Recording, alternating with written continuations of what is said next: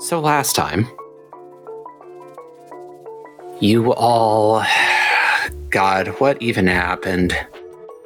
You've laid out an itinerary with Greta, and you know, you figured out what you were going to do, where you were going to start. And item number one well, item number one was establish a connection or uh have a first meeting with Notcher to say like, "Hey, we are here in this time frame. We're going to be doing a bunch of stuff. Please don't flip out and send a bunch of angels to attack us because we're messing with your plans." We're messing with them in a good way. Please do not literally flip the fuck out. And uh, you were all given like a, a probationary okay. Basically, told, uh, we'll observe you, but if you go too hard too fast without explaining it to us, we will start taking action to course correct. And then you moved on to uh, item number two, which was the real item number one in all your hearts, which was fuck Silas Cutler. By fuck, we mean kill. Yes. Exceptionally kill. You all were placed by Greta at a point in the California high desert, at a point in time when he'd be just driving alone up the road. You threw down a barrier that was specifically keyed to him. He splatted against it and was smashed out the back of his car. He tried to run away. He very failed. When he doesn't have the drop on us, he's not that hot shit. Yeah. Yeah, it turns out when there's three of you, you have the element of surprise, and he has no backup. Turns out when you ambush somebody, it works. yeah. It's considerably less dangerous.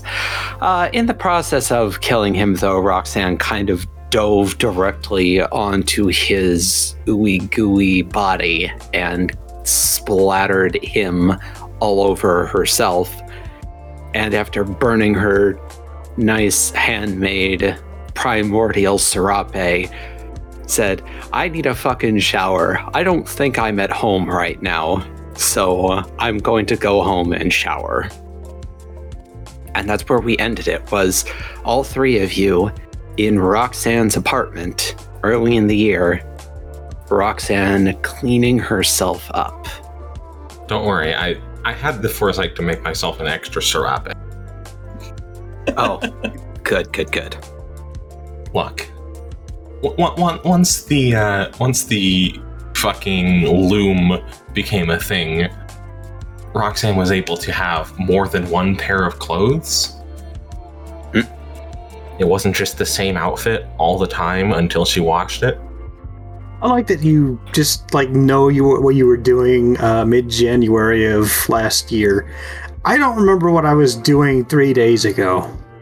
I like to imagine that uh, Roxanne is or was like me and just puts their work schedule like in the calendar function of their phone. So when she went look back and she's like, "Oh yeah, like January 4th, I was working like 12 to 8."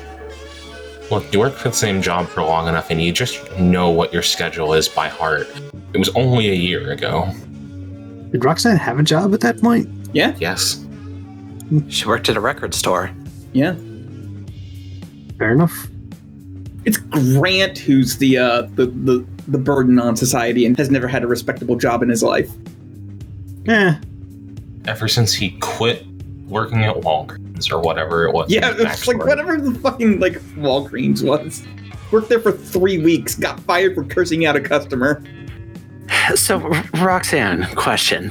I know you said you have a second serape, but are, are you just going to keep wearing caveman clothes? Are you going to, like, steal a set of your own stuff? I mean, I can probably get away with stealing some of my older clothes. They're just in a big pile right over there. You'll ba- you'll barely miss them. Look, shirts go missing all the time, jeans go missing all the time, probably. You have n- no idea where you put anything, so you just accept it when you can't find something anymore. Finally, being a disorganized bitch pays off. So Roxanne emerges from her bedroom, freshly clothed and cleaned off. What now, folks?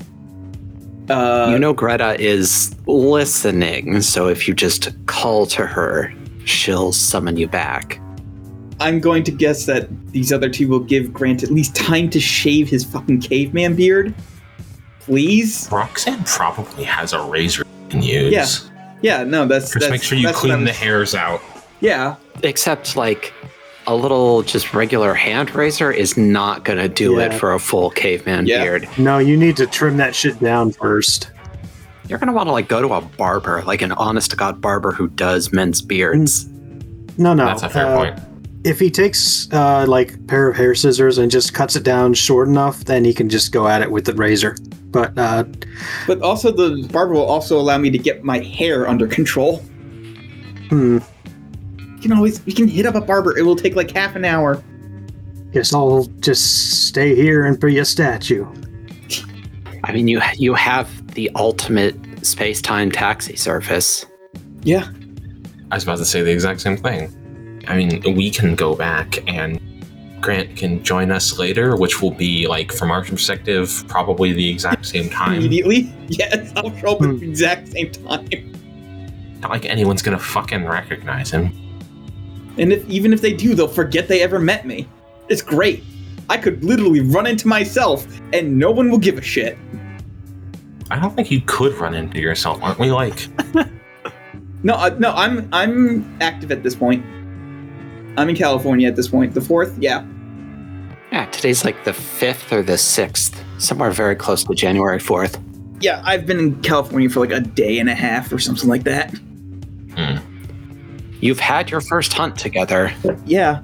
My excuse for not being in Roxanne's apartment at the time is I was out apartment hunting.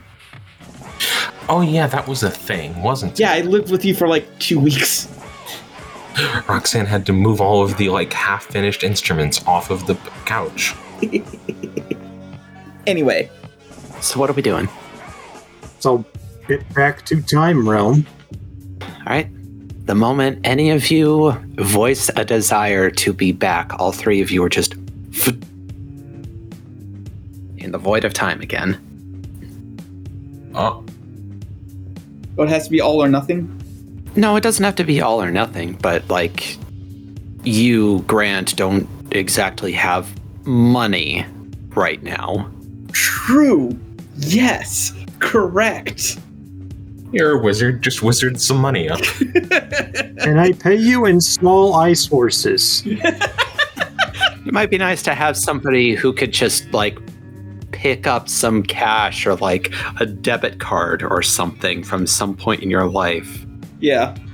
So, as the three of you resolve in the void of time, Greta is just standing there, politely clapping. Excellent work. You fucked him up real good. My favorite part is when he was goo all over the ground. I didn't enjoy that part because it was also goo all over me. Eh. Ugh. All right. So, what comes now? Can I get like a fucking haircut? At some point, like, can you drop me off at a point in time where someone is willing to lend me some money so that I can go get a haircut? Ah, the local barber's college. How convenient. On free haircut day. She kind of tilts her head in a, in a very. you- She she's like a hyper robot, so she probably had the thought instantly. But she's definitely like, I'm thinking right now with her body language. Yeah. I'm thinking in order to make you more comfortable. Do you have a preferred barber you would like me to send you to? It can be at any point in the timeline. Grant will name the person who usually did his hair. I, I, I did not think of this NPC up. Like there's- that was a complete n- non thing that came into my brain at any point in this ca- campaign. Need a trim, Floyd. I wasn't asking for like a name. I was going to say like, you know, do you have a barber in New York or Oh. something? Oh, New York. used to Okay, yeah. To Yeah, You know what? There was this. Um, may I? Excuse me. Um, minor problem with that. Weren't people actively looking for you in New York at this time?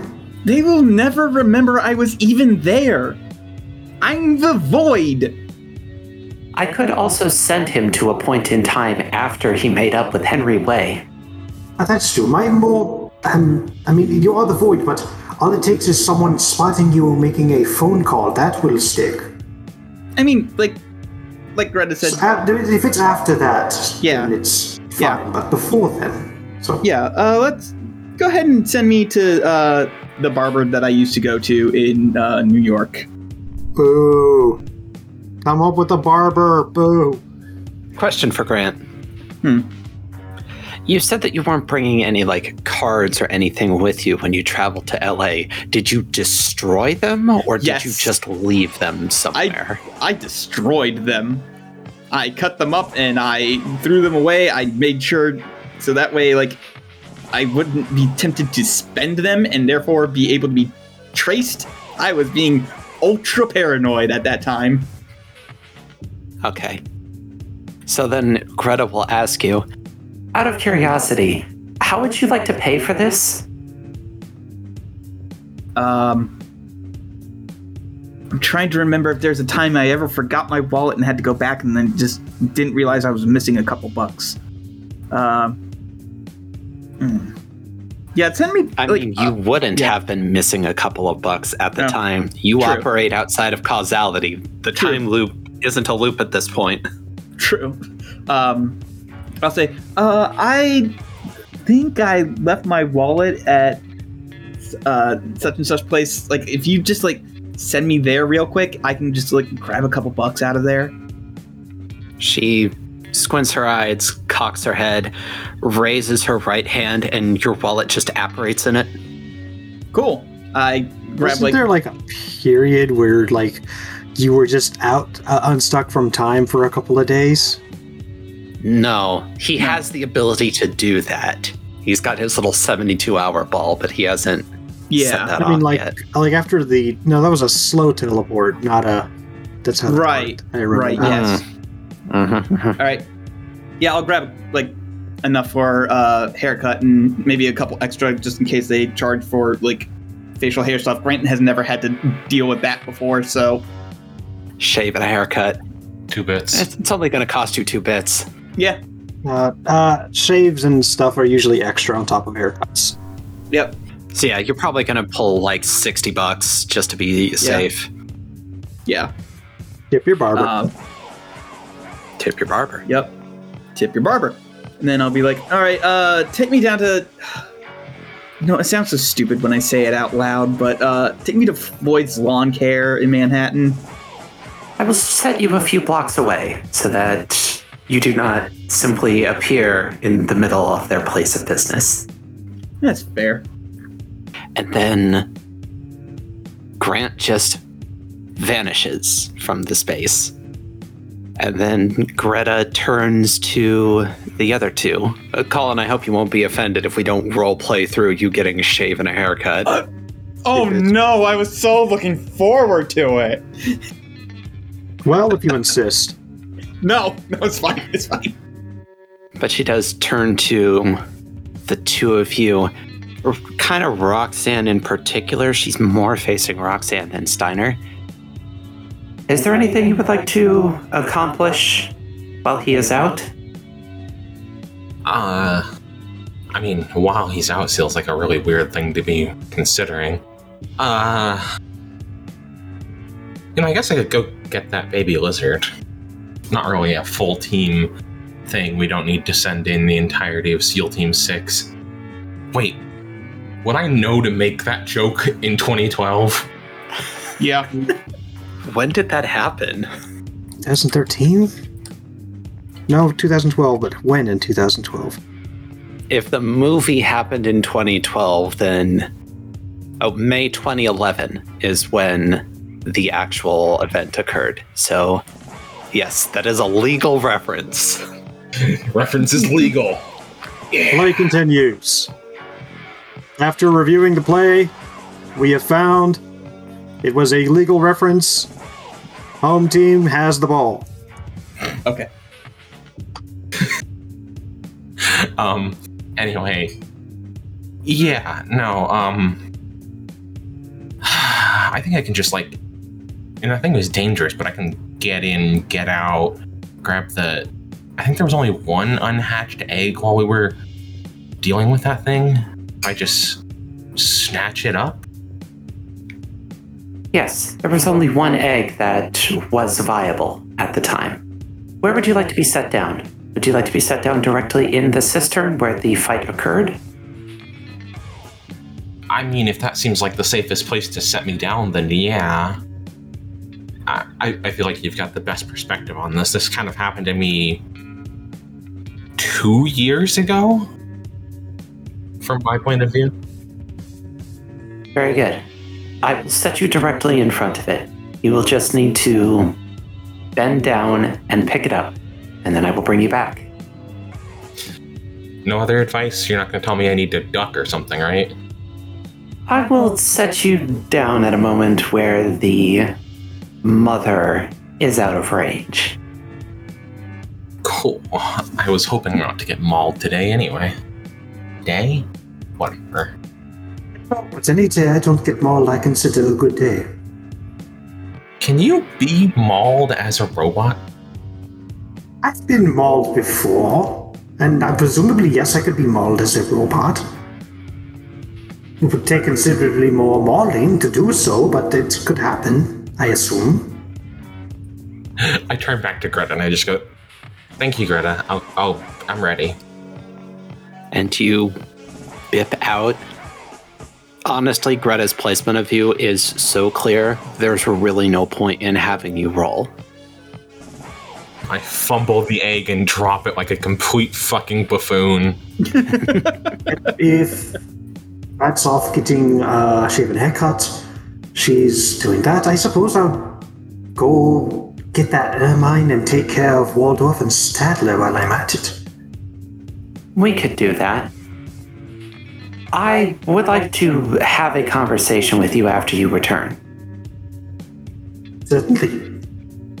And uh, you get just airdropped into the middle of their base. Again, I'm not going to make you roll. They are down a year of development time on the homunculus, so it's not nearly so dangerous. You are way stronger than them, and while you are alone, technically, you do have Greta for backup. So I'm just going to say, you fucking steamroll these two old ass idiots. At some point, you show up to save yourself from an ambush. Hmm. A whole bunch of wacky time hijinks happens off screen. Man, you really wish as the podcast listener that you could find out what happened. yeah.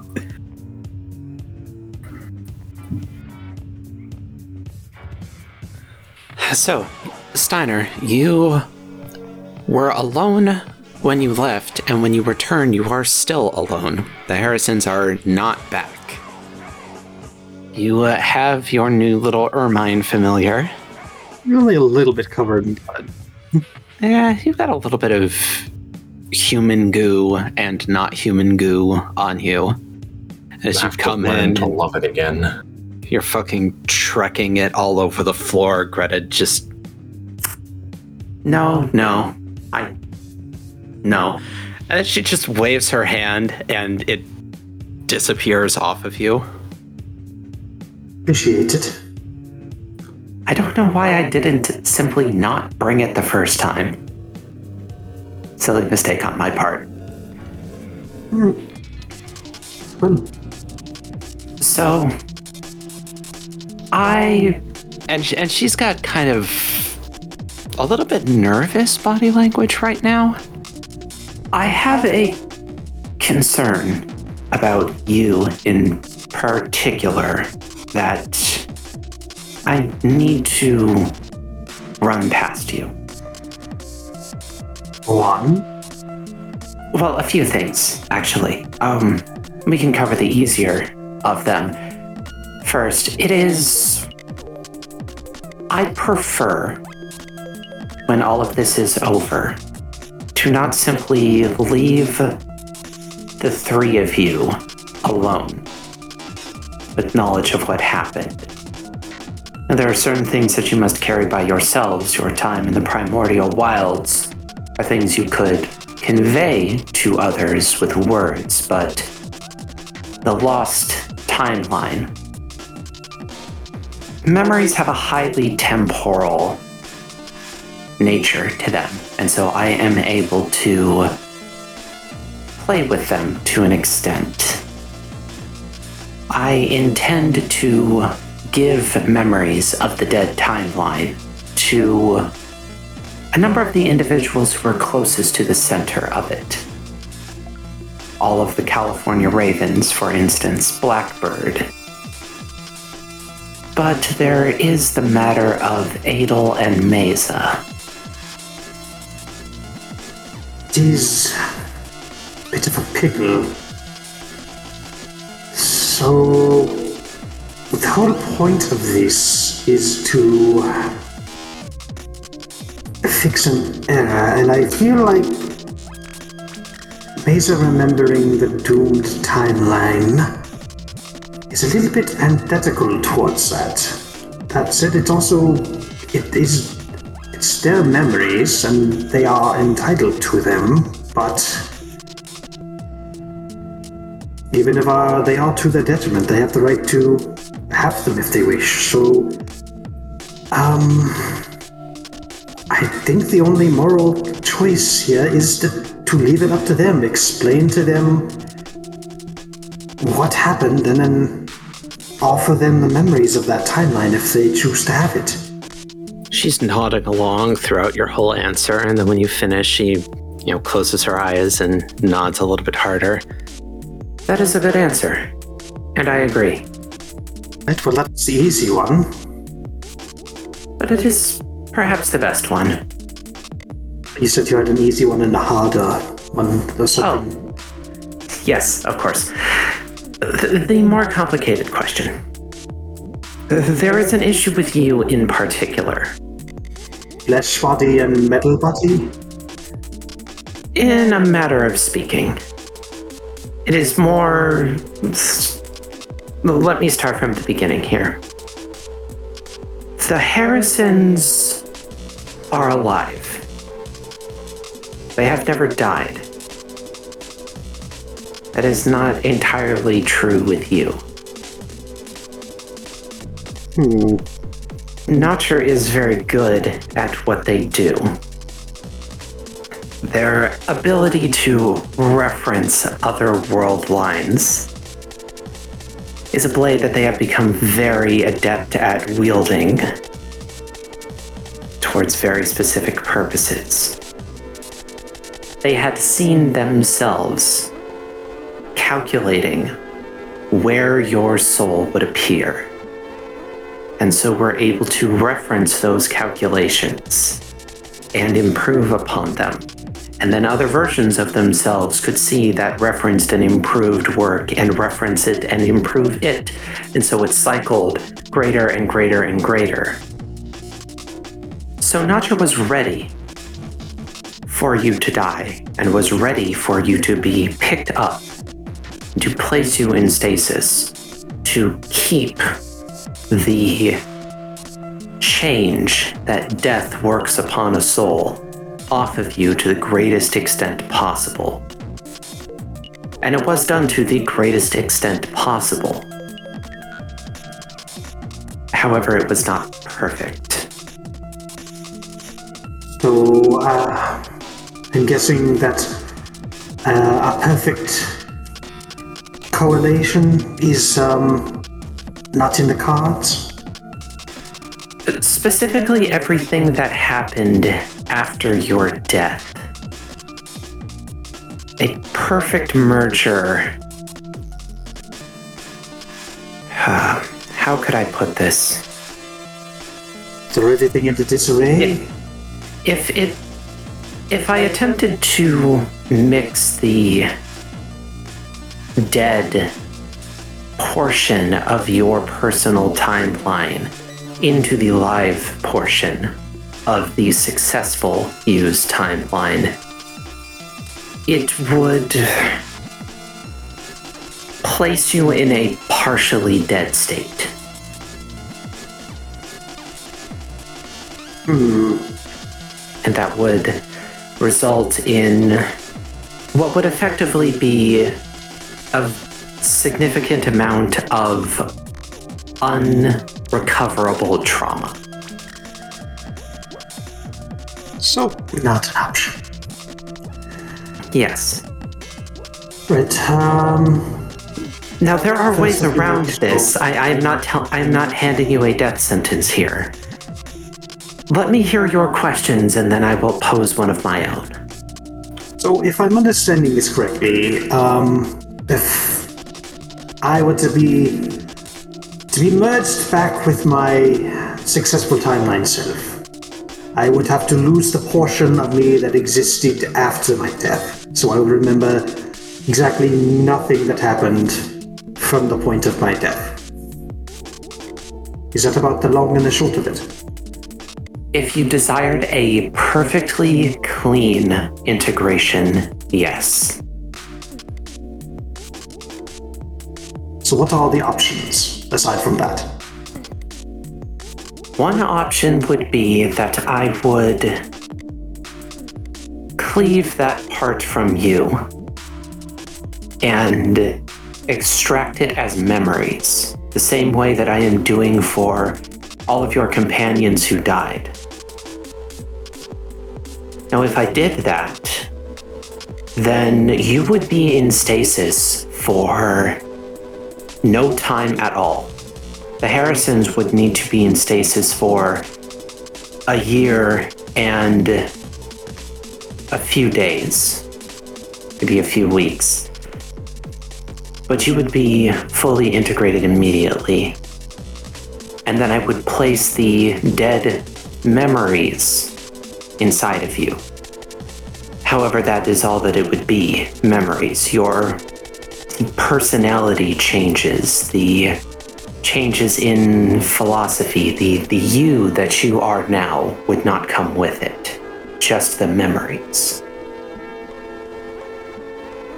That is uh, one option. What are what are others? There is. And no one has ever accepted this one, but I may as well voice it nonetheless. There is the option of rendering the successful Steiner into the same state as you. Hmm. But I did enjoy this little foray into transhumanism. I don't think I'm quite ready for it full time. There are a few little bugs and issues that I'd like to work out beforehand, so option one sounds better. Those are not the only two options. There is a third option, but it is experimental. I am doing all of this live, and so I am developing things as I do it. I am becoming better at the project, and I am finding new solutions to problems as I proceed.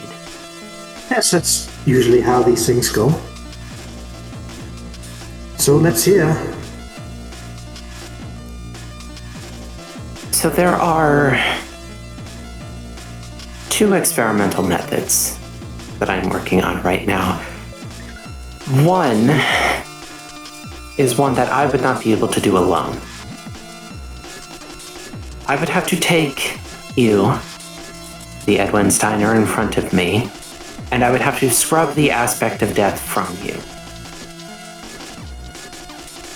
Were I able to accomplish that, I would be able to integrate you properly. So, Nacha? Nacher does not have much ability to manipulate death. It is more that they know a very great amount about it. So, who would be able to do that then? Possibly Adel, possibly a future version of Roxanne if she chose to hold on to death magic and become adept at it. There are very few practitioners of death magic throughout Earth's entire timeline on purpose. Yes, I know that it's quite dangerous. So, that's um a big if if Roxanne holds on to death magic and chooses to keep practicing it. And then the second is um well that's Adel, and there's no telling what their mental state would be after this. Correct. You would need to convince them, you would need to give them time to recover from all of this. And then they would need to do that. They would need to scrub that from you. And And that's more time that I've got to spend in stasis. possibly, you will need to spend the same amount as them regardless in order to even out. But after that time is up, it would actually be best to have you be active. Because if you were not, if you were not taking in experiences and keeping even with your successful self, your successful self would need to go into stasis to become even with you. Hmm. So it'd be both versions of me running around then. hmm? Yes, Interesting. And that would mean you would have to be very, very careful. We discussed the swamp problem previously. Hmm.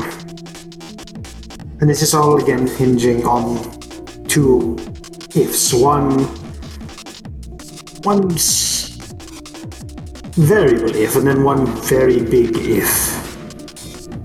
Correct. The other experimental method that I am working on, I am calling it the slow drip. The integration time is much, much longer. However, slow dripping your dead timeline, your dead existence, into your live one allows the lifetime to recover from the introduction of death.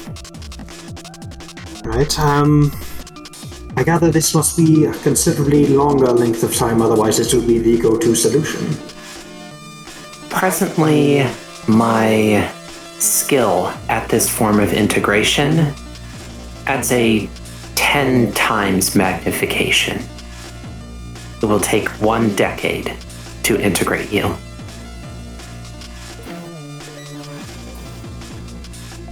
It's not so much a problem for me as I will just kind of not be aware of it, but it is a more of a problem for everyone else.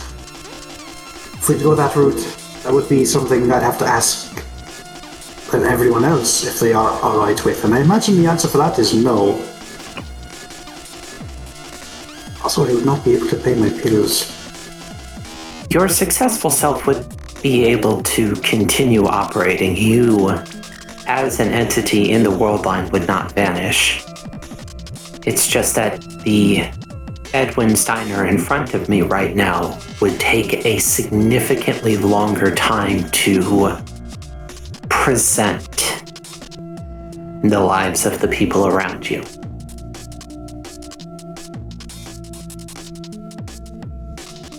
I think I would like to discuss this with my compatriots before. I mean, we have time to make a decision, but You do. I simply wanted to bring it up with you first since it is a very personal matter. it's not. I understand and I appreciate it. Hmm. You can have all the time you would like to think about it right now. I can bring the other two back at any time, and it will not affect them. Just let me know when you are ready. And I, of course, am here. am infinitely here, and so can answer any other questions you have. Um, a few minutes, a few moments to consider my options. All the time you need. And she walks up to you and hugs you. Well, you know, I got a hug back.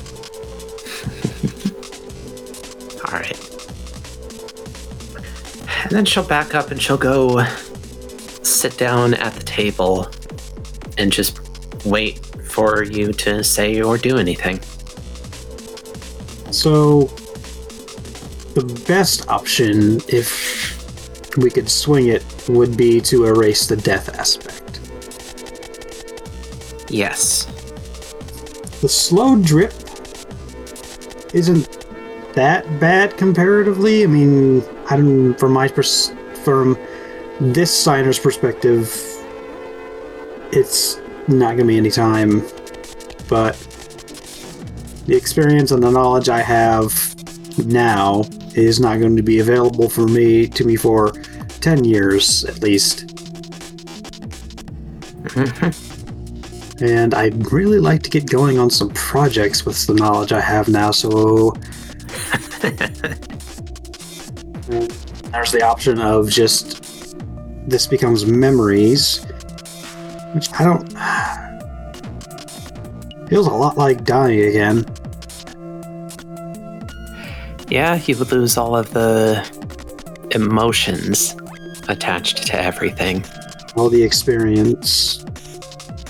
Well, I mean, like, the spirit experience is going to be there, but I don't have, like, context for it. It'd just be like watching a movie of thing. Be like, on a level, that's me, but I don't feel like it's me, so. Is it really? Um. And. Then there's just like. The, uh. Just hanging around thing, I guess. Was that. Was this, the second option was, um. The second option was just to fucking kill the other Steiner and put you both together as like dead robot people. Yeah. Yeah, no, I think we just discarded that because fuck that option. That's that's bad. That's a bad option. Yeah. Okay, so in order of most to least favorable, favorable, we have erase death aspect, uh, slow drip feed, uh, memory merge, and uh, one Steiner, two Steiner enter, one Steiner leave. one, two Steiners enter, one Steiner leaves. This weekend only. The event of a century. Steiner Dome. Get your tickets now at the Madison Square Garden Arena. So, again, Greta will wait to bring the Harrisons back until you're ready for them. Uh, I'd say like five, seven minutes pass, and, and Steiner indicates that he's ready to talk to talk to them. All right. She uh she kind of leans back in her chair, raises her hands up and and on each clap one of them appears.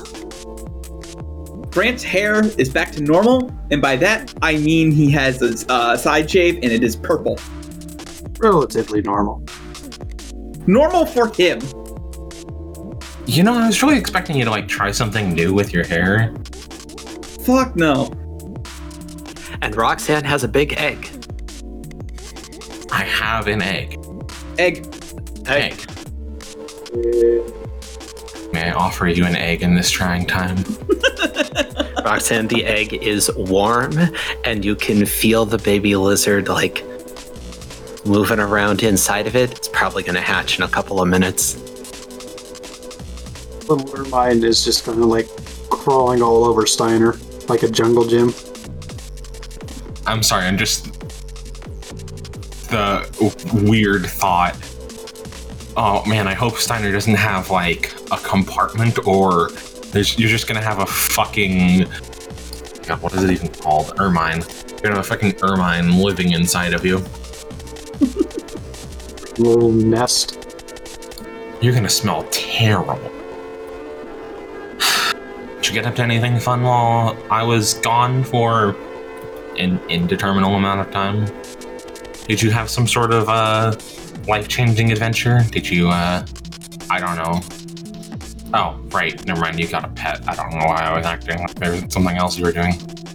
I mean, I paid. Uh, second favorite pair of wizards a visit. I got a second. What do ermines eat? They're weasels. They're carnivores. Ermine are adept predators and prey upon shrews and mice. They will also eat birds, eggs, young hares, insects, and fish. I mean, I'm assuming they go for eggs that aren't uh, 50 times their size. It's not that big, but it's a pretty big egg. But I imagine they don't like swallow eggs whole like snakes do. They probably like bust them open and drink the delicious yolk inside. And at this point, he'd just be helping that thing hatch. I mean, I think you're not supposed to help an animal hatch out of its egg unless it like really needs it. I don't know exactly why, but yeah.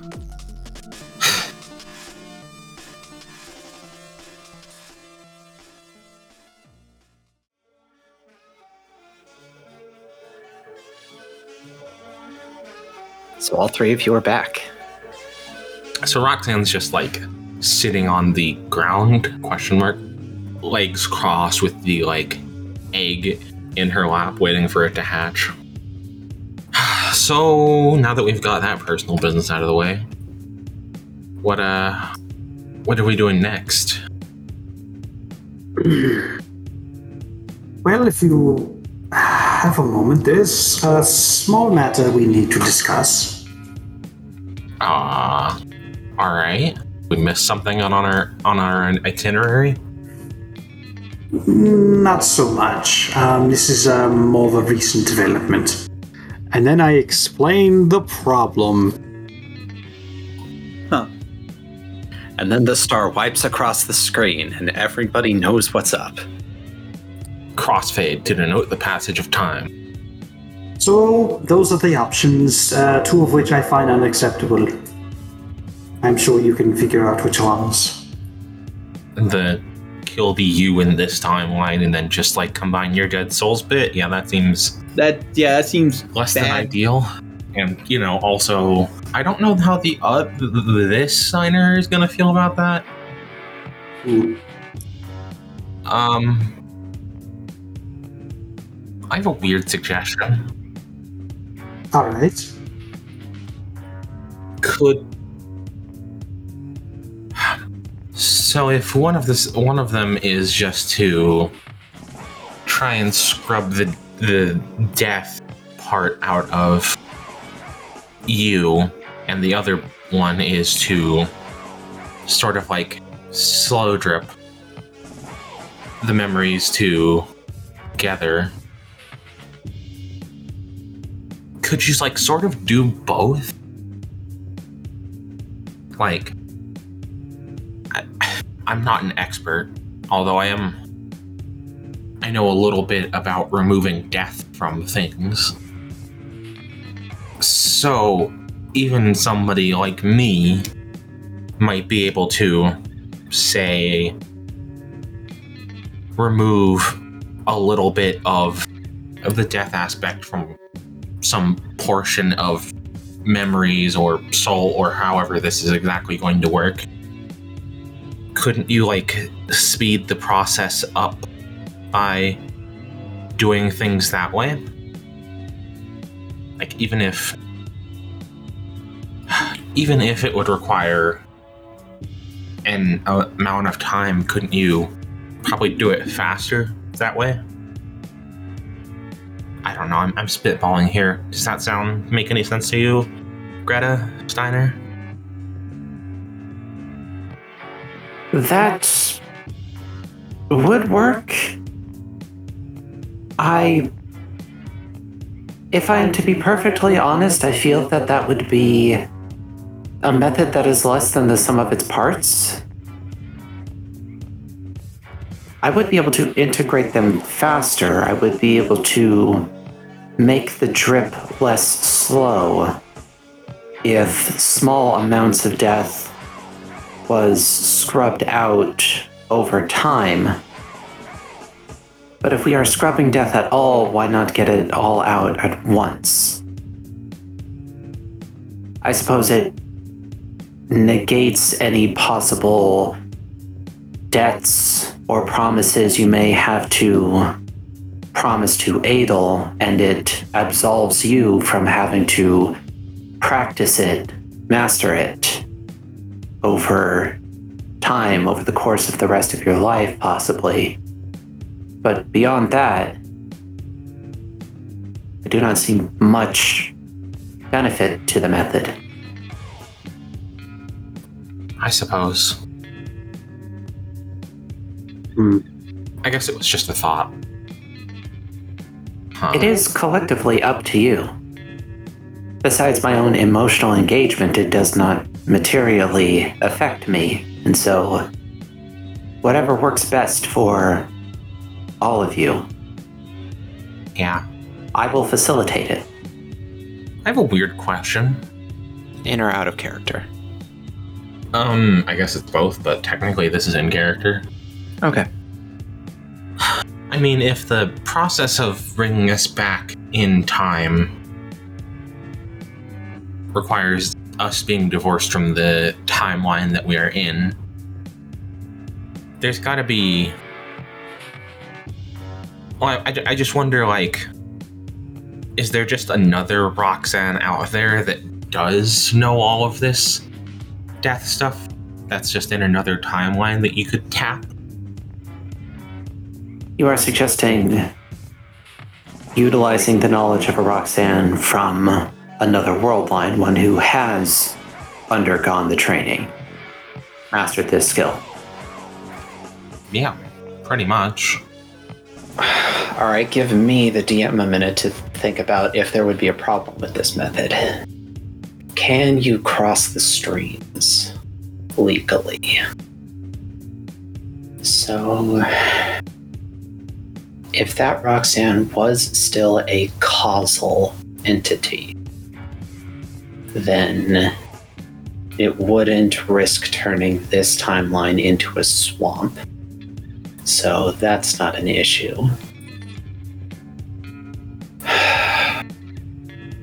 I don't think I want to invent cross timeline disease. That doesn't sound like a thing I want to exist. Um,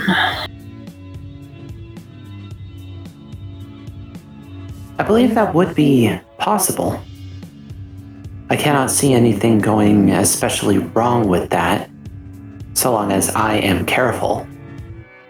You would simply need to convince her to do it. That would be the only obstacle I can think of.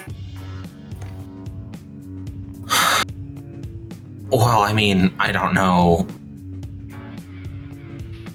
how.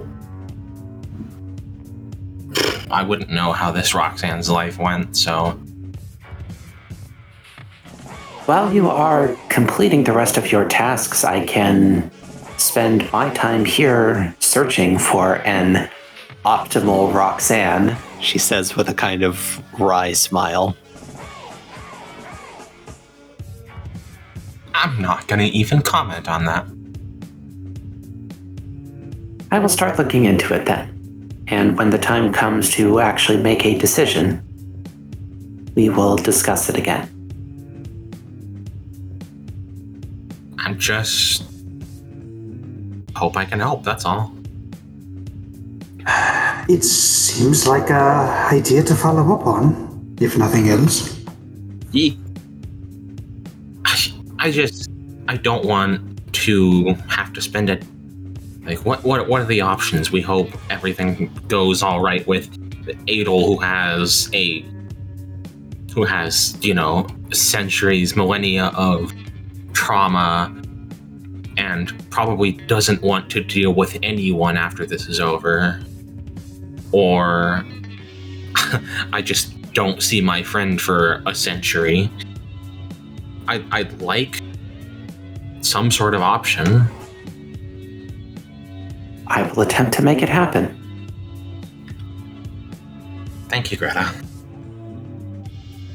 Yes, well, uh, that aside, we need to advance the agenda, so So, to review, at this point, there are two wants and four needs.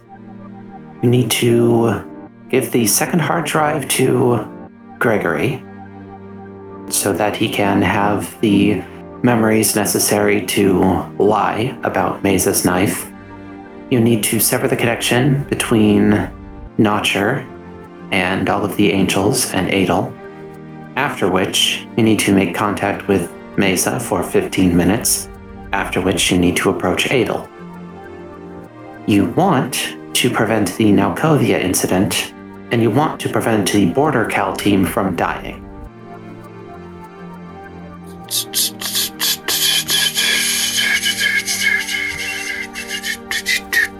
I think we should take care of dealing some of like gaining some of Notcher's uh, trust, so that way they are more, I don't know, open to the idea of us uh, screwing around with um, the selves and also with uh, getting into contact with Mesa for 15 minutes. I don't think it's a matter of trust. I think if they literally w- can't let us do it, Oh, fair enough. Roxanne is correct. Notcher is obligated to stop you from doing any of that. I, for my part, I would like to. The only reason I would want to put off going to Notcher is just that I feel like maybe we need to plan that out a little bit more. Like, I know what I have to, but it just feels like there's more that needs to be figured out bit more planning we would need to do because I I- I know what I have to do and I can't I can do the the I'm confident that I can do it. You know, I I trained I spent a lot of time figuring this out. But I'm going to be completely defenseless while this happens and I trust both of you to keep me safe. It's just I would like to stack the odds as much as possible, you know? Yeah. I get that. Grant would probably want to get his hand fixed before Yeah. he went and did that. You know, we could probably. I wonder if we can fix Grant's hand while we uh, go see Gregory. Like two birds, one stone kind of thing. Like Steiner's lab's probably got the facilities to fix it. Steiner will be. I mean, we'll have Steiner. We could all go at once. It was made at the uh there, so yeah, I would imagine so. Uh, yeah, I mean, I don't. Steiner, you'd be the expert on this. Anything like significantly changed with your facilities between, uh, I guess, December or, or October? Sorry, no, when? When did we go? when did I put that garage? I mean, you did maintenance on your arm right afterwards because you got you got your old arm chopped off. So I imagine you like had you already had the facilities. We'll need to go there before we uh, picked up Morton, so Let me double check when that was in the monster roster. Because that was immediately before or immediately after. That was immediately after. That was the hunt after the first meeting with Adel. Was it? Yes. Yeah, I remember because Adel was in my uh was in my head. at that time. Get out of my head, Charles. But yes, uh, the hunt with Morton was the hunt after you met Adel the first time. So if you wanted to fix Grant's hand at the same time that you give Gregory the hard drive, that would work. Morton isn't there at that time. And neither is anybody else. Yeah, we can do that. It will mean changing your plans. Steiner didn't want to go to the lab because he didn't want to risk, like, traumatizing Gregory with, hey, I'm your dead dad in a robot body from a failed timeline. Yeah. I mean, if that's an issue, then I guess we're gonna have to figure out how else to fix Grant's hand. we could have Gregory suggest to our timeline Steiner that he build a backup hand just in case Grant. well, the Ah, issue is the that it other was fucked up solution, was- the other possible solution is that I probably have some equipment in my apartment and I basically never go there. Steiner has an apartment. He does. I have to have like a place of residence on paper. Yeah, you went. You you do. I think you've gone there like maybe twice this campaign.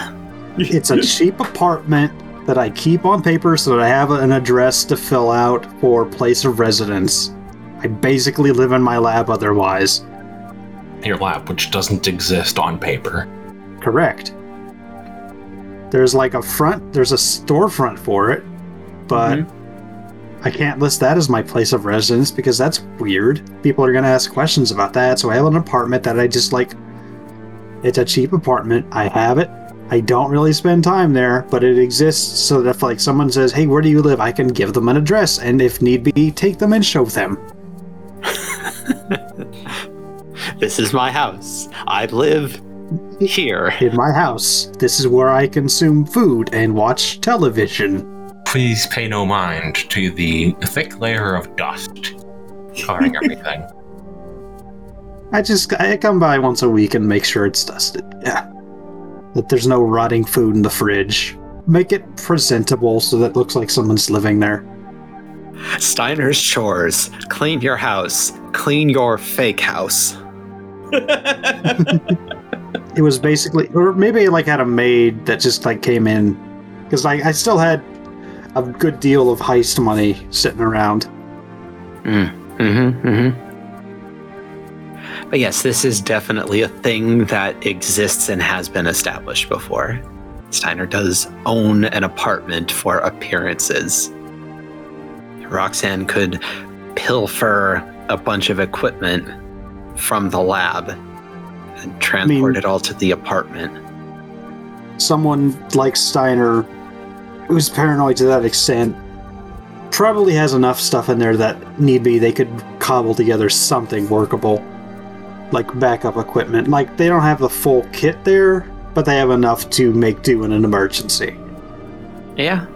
And like really all you got to repair for the hand because the basic structure works fine is you need to repair the magic circles in it that make him better at wizard and then repair the retracting and locking mechanism on the claws if Grant wanted to turn the daggers back into claws. I don't know. I kind of like them better as daggers. They do. They're more useful as daggers, honestly, So then it's just Yeah. fixing up the magic circuits in it. and making it look like a hand again. That's mostly like doing etching, and I definitely have stuff enough stuff there to cobble up a basic etching, uh, acids, stuff like that. Yeah. The, the appearances don't really matter for you right now, Grant, because it's not like you're making a lot of public appearances. True. Once uh, once the timeline is not potentially burning down, you can get a full overhaul. I almost certainly have a Dremel there. Well, I even need to because by that point, like I'll just be merged into uh into my winning timeline self, and the winning timeline won't have the issue with the hand. Winning, Grant. Okay. So yeah, this sounds like a pretty easy solve to me. Yeah. Okay, so aside from that, what are we doing next? Because we, we got onto the subject of Grant's hand by Roxanne saying she wanted more time to prep for the fight with Notcher. We could do those two things. I mean, Roxanne can go uh, talk to Gregory, reveal all what's going on, and then Steiner and Grant could go fix Grant's arm. Yeah. Yeah. That sounds like a good next step. Yep. All right, so Uh, well, and we don't all have to. We definitely don't want to all do this together. It's kind of a monumental waste of time to do it. So, could split up again. I can go talk to Gregory. It's not really a three-person job, and I know you don't really want to traumatize your son. It's Going to be uncomfortable for everyone. Yeah. Um. I believe I could cobble together something in my apartment that would be able to repair the damage towards Mr. Harrison's arm. Do you have an apartment? Uh, yes, I have an apartment for legal reasons. I guess that makes sense. Mhm. I can hardly list my secret lab as my place of residence now, can I? Yeah. I was going to say it sounds super sketchy, but also completely in line with everything I know about you. So, Mm. When you live the matter, when you've lived the kind of life I have, you have backup plans for your backup plans. It's weird that you being like this. I don't want to call you like a supervillain because that would be ridiculous. I sort of was. I mean, that's not exactly far off. Okay, but like, I know you. I've known you for like two years now, and you are, in spite of the like literal crimes I know you've done and watched you do in person, you're not like a supervillain. Ah, it's mostly theater, really. You put on a good show, and that's what people remember, not so much the crimes. So, yes, he stole millions of dollars, but wasn't it fun to watch? Okay. But I'm just saying, like, it's weird that you being a supervillain is like one of the more normal things about you. But he's normal at this point. I, Don't ask me. I used to turn into a snake. used to. I still do, but I used to too. No. Roxanne can no longer turn into a snake after the surgery. That sounds like quitter call.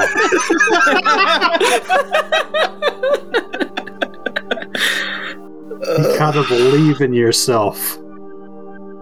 someday Roxanne will regain her snake sona. Anyway, the point of all this is our baseline for normal is it's super fucked. way off the charts of what normal people would consider normal. Like the average person's like, I saw a bird, I saw a cool bird on my way to the bank, and that's like the highlight of their day. Hey, are you suggesting seeing a cool bird wouldn't be the highlight of your day? I'm not saying it wouldn't, but like for us, that cool bird is probably like some sort of fey science experiment that can, Or it's a topa. I don't know, very sweet. Has lots of friends.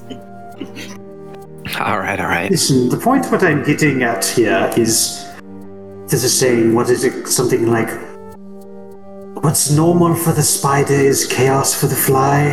Uh, I'm not sure that's the applicable meaning of that. I- I- I get what you're trying to say.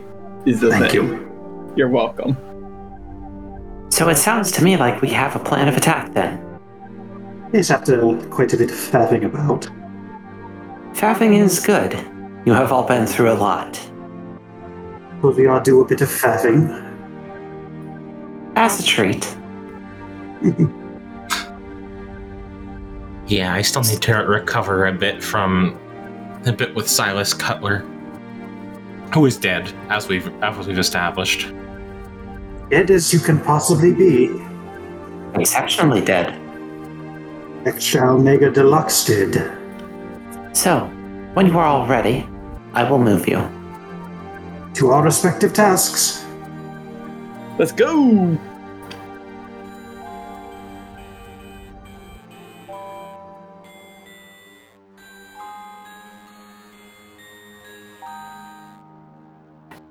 and uh, the boys pop out of the space, and then Roxanne, you also vanish out of here. Who are we following first? Whoever speaks first gets it. Uh, I guess me. All right. So, Roxanne, you Mhm. are bipped into uh, Steiner's lab, and immediately you are asked, Hello, Roxanne. I thought you were doing something else right now. Um, Also, you have changed. Back. yeah, I do that a lot. Um, Congratulations on recovering your form. maybe hold off on those congratulations. Uh, okay, so I'm just gonna, I'm not gonna beat around the bush with you, Gregory. I'm kind of like, I'm not the Roxanne from that you know. I am, I'm future Roxanne from the future. I need to talk to you about something. I know that sounds like bullshit. I. I think I would like you to roll manipulate someone. okay. And I don't think I want you to be rolling weird on this one because I don't think. Well, n- no, because Gregory is partially magic. So it would be possible to affect him with your supernatural presence, which is how you get to roll weird on this move. Okay, I was gonna say this is gonna go really badly if you make my make me roll charm. Let's get weird. Uh, I rolled a 14. You roll a 14. So I mean, I guess it would have gone fine if I had rolled charm. Yeah, you, uh. You can just roll a 5 and a 6. I can just roll almost the biggest numbers. I see. That is. time travel, you say? Uh, yeah, look, I rather than bog you down with the specifics of it and, you know, spoil the surprise and how all of it works because I definitely don't know how it works. I've got I produce a hard drive. I've got information from you to you to deliver if that's okay. There's like a little bit of silence. It's probably thinky. And then one of Steiner's little lab droids comes wheeling out from behind a corner and it has a laptop balanced on top of it. Well, I am willing to entertain this, certainly, you will understand if I do not immediately submit to this, submit to plugging unknown, mysterious data materials into me without assessing them for security risks. That's totally fair, and also why I, you know, made the point of of asking for permission and all of that. I realize that this is probably a touchy subject, uh, or at least that's how I can surmise it, being that I am not uh, an AI. Anyway, uh, I don't really. Oh, is this just like a USB hard drive? I thought this was gonna be more complicated than that. Okay, yeah. I plug it into the laptop, I guess. hmm A process automatically starts up. It's just a little spinning disk. It takes a little bit. But then th- this big green check mark animates itself across the screen. Well, it has passed all of my security protocols. So, either this is exceptionally advanced and able to get around all of my tests, or is authentic. And you are my friend, and I trust you. I would like to think that we are friends, yeah. You are at the very least Edwin's friend. Fair enough, I guess this is different. Please hand the hard drive to the droid who brought in the laptop. Sure. I, I do that. Like, I'm not gonna. We're not gonna futz about it. Yeah. It takes that, leaves the laptop, and just kind of wheels out of the room around a corner. You lose track of it very quickly, going to Gregory's secret hardware input location. Nothing really happens for like a minute or two. And then there's a, a sound that kind of sounds like um, like the Skype waking up noise, that weird inhale sound effect. yeah. And then over the speakers, Hello, Roxanne. My name is Gregory Tao. I am the partitioned self that the failed timeline Gregory prepared in order to ensure true victory. Hi, Gregory. How are you doing? Uh, uh, I mean, since we last spoke, I guess, uh, since uh, things have changed, um, but things have changed for, like, the better. Things are going pretty good. I've, uh, I've done a lot more time traveling than I was expecting to do. But, uh, things are going, things are on track. Is the plan regarding Mesa and the knives unchanged? Yeah. Um it's still in our best interest if it's still in everyone's best interest that Mesa stays alive. I, I realize that's not the best term for that. And Extant. yeah, that that's how it goes. Understood. Then I will ensure that, at the very least, my part of the plan remains on track. Out of character, remind me, was there anything else I needed to say to Gregory? no, you really just needed to get the hard drive like integrated so this partitioned self could start doing its job. Okay. Is everything like okay there on the back end? Yes, I will be screening your interaction with Gregory Prime from his memories until such times it does not pose any risks to our victory for him to know about it. On. Okay. Um. Well, whenever it's time for him to know about it, could you tell him I'm sorry? Because I, I mean, I guess I knew this was an eventuality, but I still feel bad about it. As we are the same person, I am quite certain that he will understand. I mean, you're the same person, plus or minus a, almost a year's worth of development, more than a year's worth of development. So, like, that's a lot of time, I imagine, for an AI. What, whatever. It's. I'm not gonna get. It's fine. yeah. Um. I'll tell you all about it next when we like can talk for real. But for now, it's probably good that I tell you as little as possible. Understood. Alright. Are you in good health? Are all three of you in good health? Um, yeah. Yeah, um. Steiner is well, how we left, how you left him. But otherwise, yes, we're all in perfect health. Otherwise, we had to take a detour, but we're good. That is a wonderful relief to hear. Don't worry, I'm keeping an eye on everybody. I appreciate it. When you get the chance, could you convey my love to Edwin?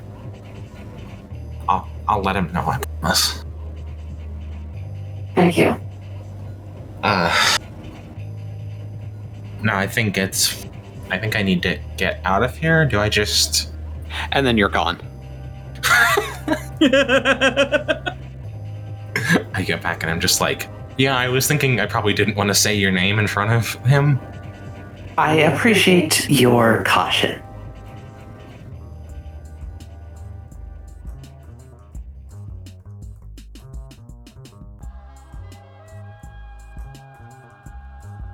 Now, what are the boys up to? So, the boys. Oh, Grant boys. Steiner, you appear in Steiner's apartment. It's been a long ass time since you've been here, Steiner, and Grant, this is entirely new to you. Steiner could you describe this space. Uh, it's like in my head, it's barely better than a cheap motel room. Uh huh. There's one bathroom, it's very small. There's sort of a kitchen. Like there's the idea of a kitchen, but it's not quite there. Is this like a studio?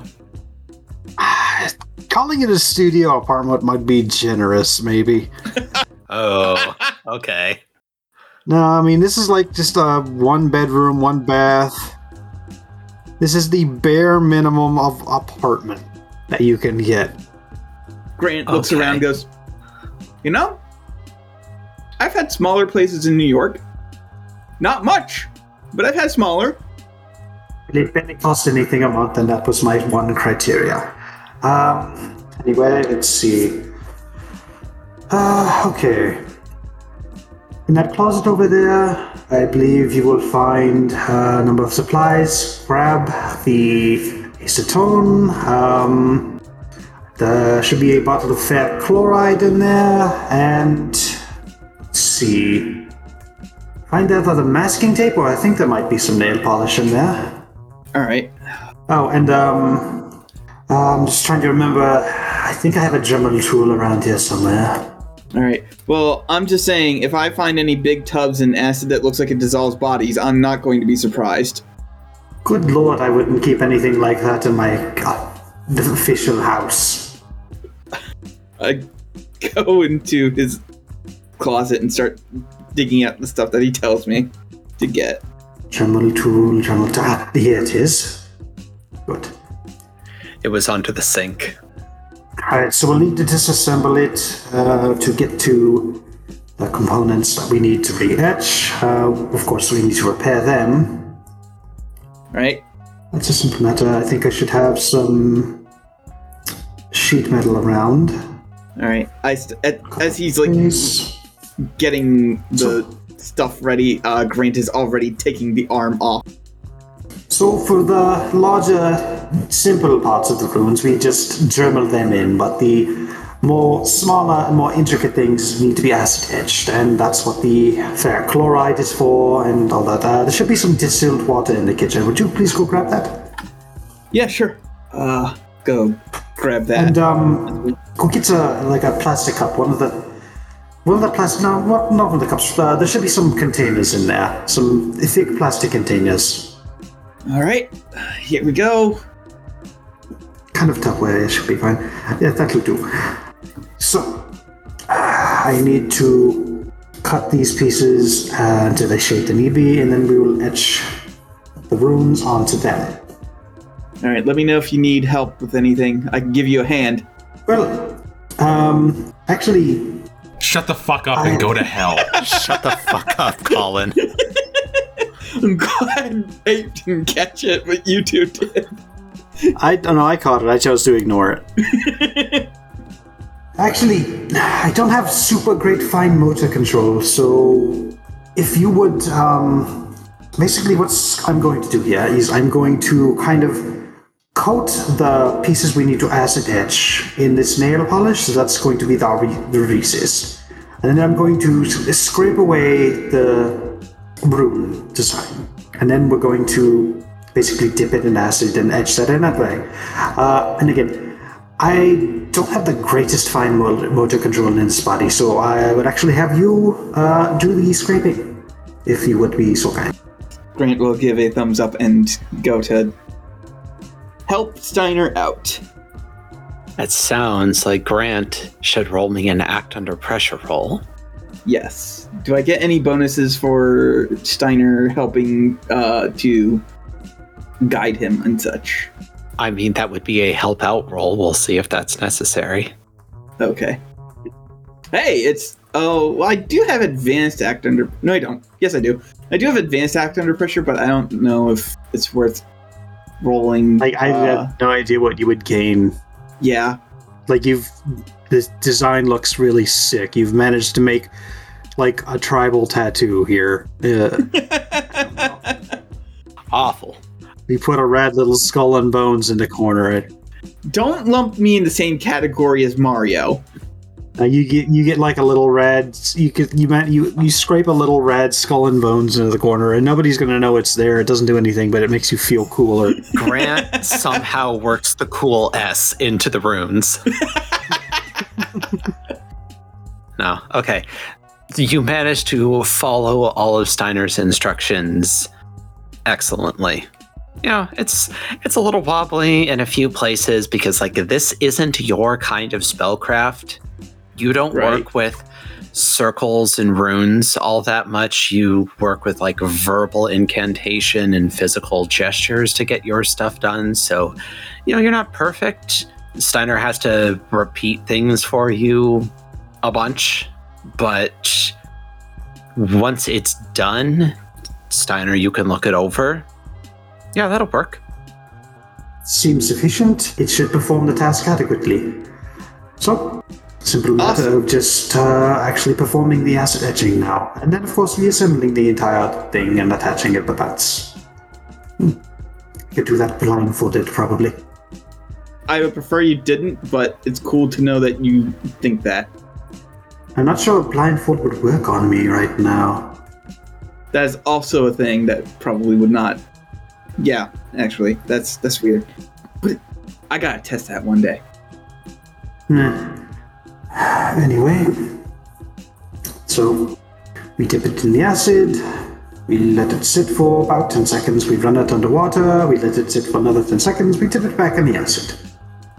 We do this uh, three or four more times, Okay, and then we clean off the nail polish. seems simple enough. And that's the fine detail work. Again, the Dremel makes short work of the larger, more basic shapes, but the acid etching does a good job on the fine detail. Okay, If we were back at my lab, I would just laser etch all of this, but we aren't, so we aren't.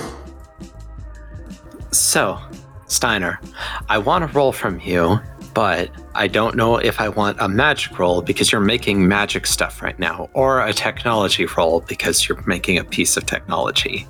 Why don't you tell me what you want to roll? Uh, well, I mean, most of the magic in the runes is theory. Once you like know it, you can just do that. It's like, and it's like writing. You like it's like learning writing. You just have to learn the shapes. So I'm just repeating. I've I basically just written something down. The more trick of it is uh, going to be reassembling this thing with my kind of borked motor control that I have right now. So probably a technology thing. All right. I believe you roll weird to do technology things. Yep. Hey, That's another 11. Hey, You're so in sync. I call Justin Timberlake. He's the only one who had a career afterwards.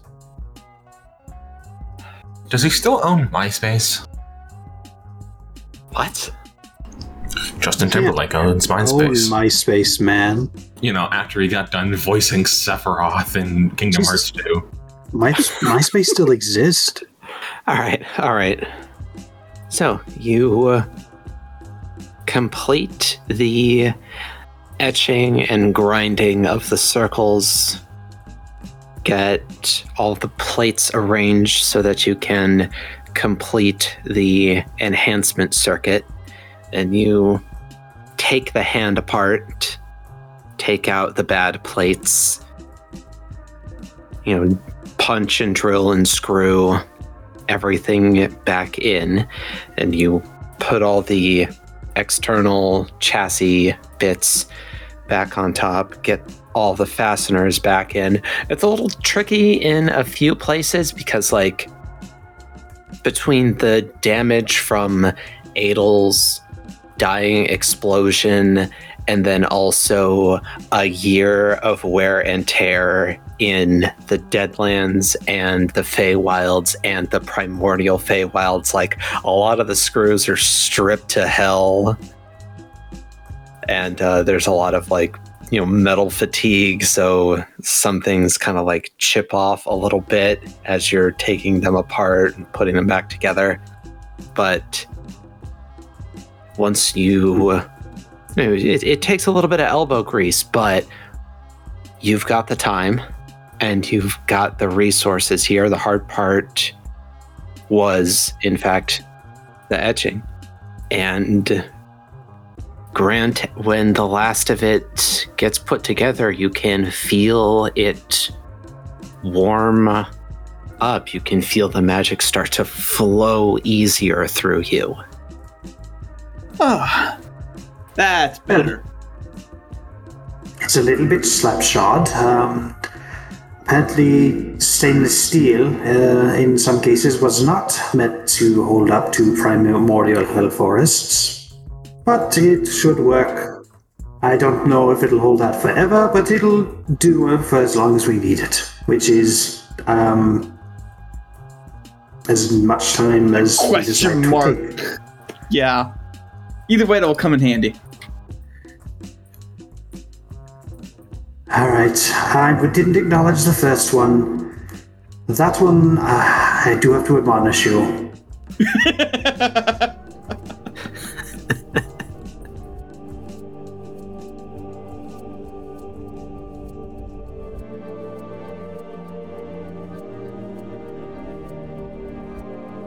So as you to, you know, wrap it up, get everything packed away and put away so that when Steiner's cleaning lady comes through, she isn't like, why does this place suddenly look like a laboratory space?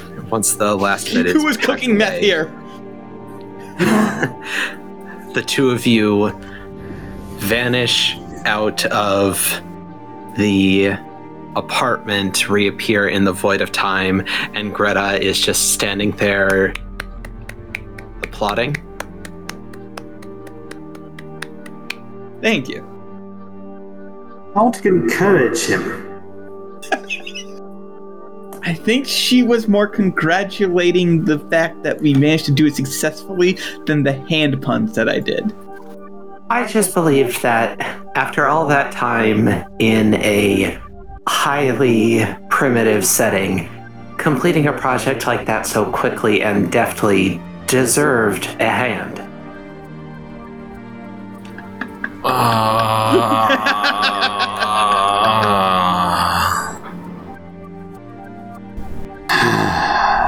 By the way, Steiner, Gregory wanted me to tell you that he loves you.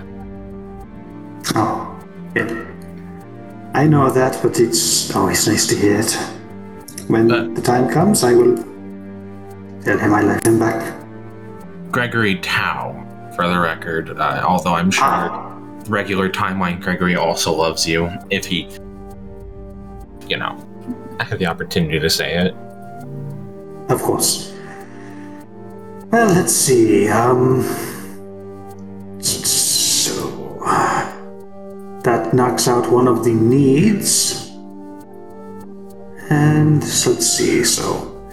We just have uh, Narkovia, Bordercal on the once. Yeah. And then the big main problem for the needs. Yeah. Um, What do we knock out next? I mean, I guess we could prevent the Nalkovia incident next. That should be easy. Just be like, Nothing's ever easy with Nalkovia. uh, She's they're right there. Excuse they are you. right there. Yeah. Uh, I'm being honest. You're kind of difficult sometimes. Eh, I'm sorry.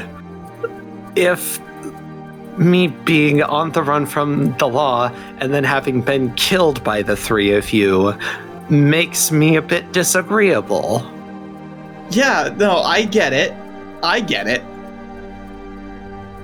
Like, I didn't get the whole killed by the three of us thing, but I get it. I mean, I got killed on. It really didn't do much to put a hitch in my step. So, uh, having voiced your intent to solve her next, How do you solve a problem like Nalkovia? Nalkovia for the first time like gets up out of her reclining position now sitting on the watch and drifts over to the three of you kind of sitting there you know one leg crossed over the other foot kicking arms crossed over her chest looking at the three of you expectantly I'm with you. She's being rude. So if you had to say something to your past self that would stop you from forming a time loop, what do you suppose that would be? I would lead with nothing but positive support. And honestly, I would lead with the fact that you're time travelers. Yeah, hey, we're from the future. Or a future. Alternate timeline. Alright. Well, on that note, how would you convince yourself of that? I mean, it's one thing to say that you're a time traveler, that's the thing to prove it. I mean, we could just pop in right in front of her. No, popping in and out could be explained with spatial magic. Teleportation is a thing. Funnily enough, a lot of time magic to the uninitiated actually looks like space magic, and vice versa. If uh, if you're good enough. Hmm. Hmm. You know, who would have thought space and time kind of uh, interlocked a little bit? I have a thing I can give you. Um, you pointing at Grant. Hi. You pointing at Greta. Send him somewhere where he can get some paper and pencil. Please. She kind of like dips her head a little bit on the please. Greta just smiles sweetly and waggles her fingers at you. Grant, you vanish out of the space and you are in an OfficeMax. okay. While Grant is gone, I do I point my finger at Nalkovia and say, "See, difficult." I said please. They did say please. Grant will bit back with uh with a a pack of pens and a the cheapest paper that he could find. J- just a, a spiral bound notebook. Yep. Some pens. Nalkovia makes. No, she doesn't make grabby motions because that stuff is kind of huge compared to her. She just hmm uh, sat down on the table. I have a thought. Okay. Uh, here you go. I've done. Open I've done this a bunch of ways. I like trying new things. We're gonna try a new thing here. She takes the pen, and sh you know she's like four inches tall, so it's kind of big on her, but she still does it. And she spends a couple minutes like writing and drawing, and you all can tell without rolling that she is formulating some kind of spellcraft on here. Grant, especially, you can recognize that she is writing out the formulation for casting some kind of time spell into this notebook. Okay. Goes and goes and goes. And she flutters back from it, looks over her notes, turns the page, looks over it, nodding all the time, reciting, you know, talking to herself under her breath. Okay. Yes. She throws the pen away and it kind of clatters on the ground a bit and then vanishes. So, show this to her. This is a spell that will sort of build a causal map of whatever is pointed at. You three will make a blank map because you're causally unbound right now. That'll get her very interested. Okay. That sounds interesting. It works for me. So, lead with We're time travelers from the future. We are here to give you a safe place to conduct your research. If you want to tell her about me and about everything else, that's fine, but I wouldn't lead with that. I'd get to that later. Just tell her what's up. She'll want a way to confirm it. Give her the notebook, and then just chill out. Don't mess with her. Is that directed at me? That's a little bit directed at you. Look, I'm just messing with you because I'm doing playful teasing. hmm Hmm. I'm not going to mess with the Nalkovia. I'm trying that we're trying to convince that we we're trying to convince so that you know uh, our other selves don't end up killing her to uh, sustain the timeline and all of that. Speaking of that line of thought, she might ask you if you're time cops. Ew, I'm not a cop. If we are time cops, do we have to say that we're time cops if she asks? Is that like the other? Okay, that's a stupid joke. Even that doesn't even work in real life. That's also not a reference somebody who spent her entire life in the Feywilds would get. Are the time cops though? Not yet. Well, okay. That. Not any sort of temporal statement is exceptionally incorrect when it comes to I was about answering to that say- question. Yes. I don't think I want to meet Cop Roxanne. She sounds like a buzzkill. I don't think I want there to Roxanne. be time cops. Because if there are time cops, what we're doing seems like it would be exceptionally illegal. Oh, Fuck the cops. hella illegal. Completely rewriting the natural course of a world line? No, if there was any sort of temporal authority, they would have so many problems with that kind of thing. Navi, I would like to ask that you stop, please. Nalkovia just kind of looks over one shoulder and gives just a winning smile to Greta. I am handling it. Please do not worry. That raises so many questions. Are you a time cop? Please do not ask any of them. All right, I will continue not thinking about it. It wouldn't be the first time I was a fugitive. Probably won't be the last. Anyway, uh, are I, I think we're good. Are we good I think we're good. to good. not go to get going and not talk about time cops? Yes, let's go. What about the Jean-Claude Van Damme movie? Can we discuss the Jean-Claude Van Damme movie? I have not actually seen the Jean-Claude Van Damme movie. Anyway, let's go, please. I cannot send you out immediately. We need to discuss the where and when. I presume you would like to get to the park before she does. Yes. I suppose so. You could get there after, if you would like. You do have most of a day between her arrival in the park and the first execution of the time loop. Yeah, best to do this before she sets up all of the various accoutrements that she needs Yeah. for the for doing time travel magic. So like We know where she sets up, and if we arrive there first, we can do that thing where we, like, step out of the shadows and be like, that's not going to work. yeah, because that will convince her to trust us. Well, then we, uh, you know, present our evidence. Anyway, yeah, what Steiner said, you should probably just like drop us off in Pixie Hollow. Okay. You would like to, to be clear, be placed in the storage area where Nalkovia will be setting up.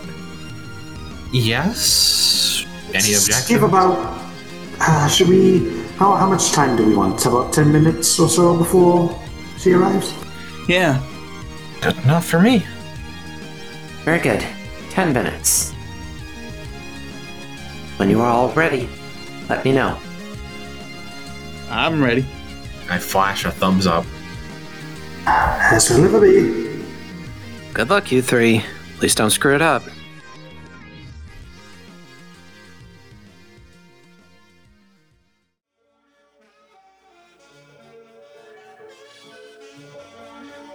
Then you are all jumped into the Pixie Hollow storage area. Hmm. It is February 28th. You all have uh, about 10 minutes before she arrives. What do you do? So I've been trying to think of what I need to name the lizard. You guys got any input? Gex. Oh, Greta, can you send Grant Grant back? Anguirus. Grant just disappears from the room. Grant, you're back in the void of time. Greta just winks at you, and then you go back to the storage room.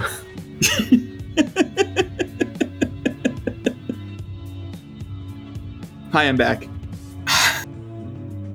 Um. Oh, I was thinking, you know, keep with the theme. Got Garankora, which is musical theme, musical name. So I could like go with another musical name.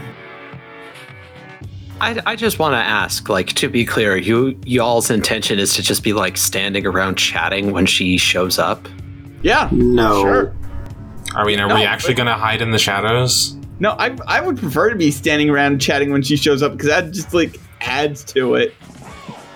All right. Can we at least like have somewhat like cool poses? Yeah. No, like we can have cool poses while we do it. It's just like No, we're not just like standing in the room like goobers. We're just like leaning against the wall, waiting Yeah. for her to, to peep in. I think. Someone find a bunch of crates to perch on. She comes around a corner. Y'all motherfuckers are posing like JoJo characters while discussing pet names for a magical lizard. I should say Anguirus. every time I try to suggest something, you ask Greta to bit me back into the room. So like I've stopped giving up. I've given up. I don't know. Like right now, I'm thinking maybe like, uh, maybe like cadenza or something. I mean, if you have a. If you have a giant lizard for the pet and you. And you can't just name it Godzilla, but Godzilla adjacent, so. Anguirus. Fucking. Maybe we'll figure this out later. We should probably like not just be standing around like dorks when she comes in. Mm. So I assume y'all figure out a way to not be standing around like dorks. And this is like a storage room, right? Maybe like Mhm. just crouch behind a crate or something. That's not dorky as hell. Look, You're gonna leap out and be like spaghetti. that's a good ass name for a lizard.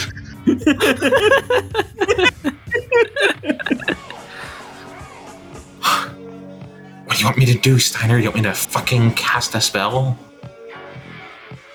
I mean, just I just would. I just want to look vaguely intimidating. Like, I don't know, maybe one of you go sit on the rafters or something? Is there are there rafters? Uh, it's a smooth ceiling. Y'all are underground. So while you all are discussing how you should be standing when she arrives, she arrives. If we botch that? You all Hi.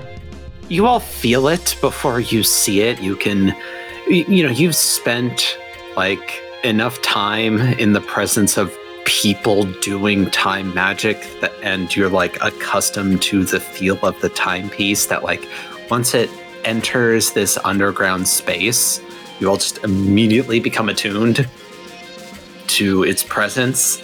And then, you know, fast as a pixie, she comes around the corner and then Hi. there's like an almost cartoonish skidding in midair as she comes to a full stop, just braking with all of the force her wings can muster. And she flies backwards just a little bit, like just outside of the door frame. And We're from the future.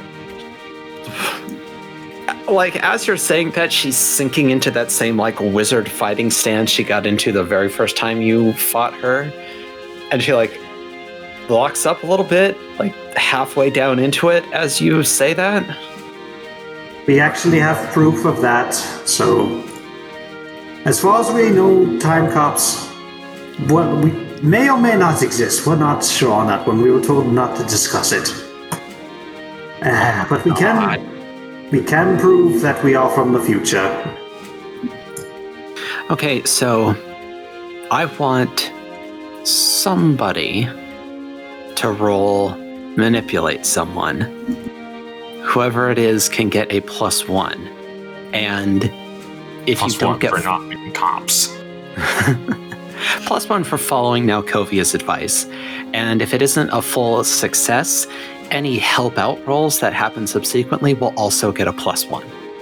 All right. Uh, I think I should do it since I was the one who said that we're from the future, and I also get to roll my sharp for uh, manipulate someone, which is plus three right now. So uh, that turns Sure. to plus four. Uh, let's hope I don't roll snake eyes. Whoa! I rolled a fifteen. you Uh, could just roll a 15. I do not have advanced manipulate someone, although I don't think that would really help with the situation. You tell her you're from the future and you're not time cops, and you can prove it. And, like, you know, one of you is, like, very obviously feels like a wizard. One of you is uh, something. Definitely human shaped, but you are radiating something that doesn't feel like a human. And then the other is a magical robot, like high key. So she comes out of her fighting stance. She does like grab the sort of like God, is is there a name for a part of a pocket watch? You know, I know there's a little knob where you can like pull it out to change the hands, then you like push it in, you can crank it to wind it, but there's always a little arch that goes above that knob. Is there a name for that arch? I Ah, no goddamn clue. Okay, There but you know probably what is. I'm talking about. Yes. Okay. So she grabs that part of the timepiece and like pulls it to her hip, almost like a briefcase, and it shrinks down a little bit as she does, so she's definitely like keeping it close. She's looking at all three of you, and th- there's a little bit of reticence in her posture, but you can read on her face nothing but interest. Okay. Prove it. Who has the paper? Yeah, I, I, I will hand her the paper. Here's our not time cop license. I believe you'll find it in order. You can like hold it out and she'll slowly fly up to you. Come to a stop. It's still a big ass spiral bound notebook. Just like looks at it, looks at you. There's that like thimble table that uh, she was working on previously. You know, the first time you all came down here. Put it there. Open it up for me. All right, I do so. She like looks at it and just immediately you can read on her face, "Oh shit. Oh shit." Yeah. Yeah. Oh We're shit. from the future. Or at least we're some kind of time fuckery. She's like reading over it as fast as she can, flips to the next page, flips back, flips over to the next page, reading through it. She's muttering to herself the same way her Gestalt self does, except there's more swearing. Like there's a lot of cussed exclamations of wonder and some of confusion. But then she like gets to the end of it, reads through it again a couple more times. Okay, I think I understand how this would work. What am I meant to do with this? Like, this is obviously some incredible theory. What do I do with this? Uh, you're supposed to cast it on us, I believe. Okay. Sure. Her face is nothing but incredulous, but she's going with it like none of you are fucking drawing on her or anything. So she takes the timepiece, opens it up, stands on the face of it, and then like starts tracing sigils in the air. You know, she's got her pointer she she's got her hand extended in all of your direction. Her pointer finger is fingering and there's a little like dot of light on the end of it. And as she's tracing it through the air it leaves a kind of like light trail that dissipates after a second. And you can kind of get the feel of the runes that she's putting into space as she's crafting this spell. And then she completes it with a snap and all of you can feel the spell start to wash over you. I'm pretty sure the answer is no, but I want to ask anyways. Do any of you fight the spell at all? Nope. No. Although it'd be funny if this is an epic prank on a, on No- on us on Nodopia's part. The three of you are instantly deleted from the timeline. Yep, that's the end of the game. Roxanne is turned green. I mean, honestly, after you insult, after you ribbed on her like that a little bit, I could see that. Nobody else is affected. It's just Roxanne. Roxanne spends the rest of her life living at 0.95 times speed. God, that would be awful. It would, no, even closer, 0.99 times. Just slightly slower than everything else. That would be awful. Um, no. Spell moves through all of you, and you can feel it complete, and then nothing happens. Nalkovia is just kind of like her her brows knit, and she ducks her head a little bit, looking at the three of you. Looks back at the notebook. Did I cast that wrong? What the fuck? Well, what was it supposed to do from your perspective? Yeah. Yeah, like what was it supposed to do? Well, I am supposed to see a trail.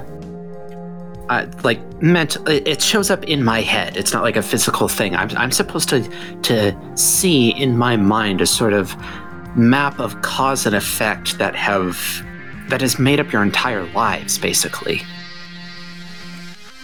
Right. I'm going to uh, go out on a limb here and say that uh, you didn't see anything. Yeah. Yep, that's supposed to work. He exists outside the timeline. What do you mean you exist out of the timeline? We freely move in and out of the timeline when we choose.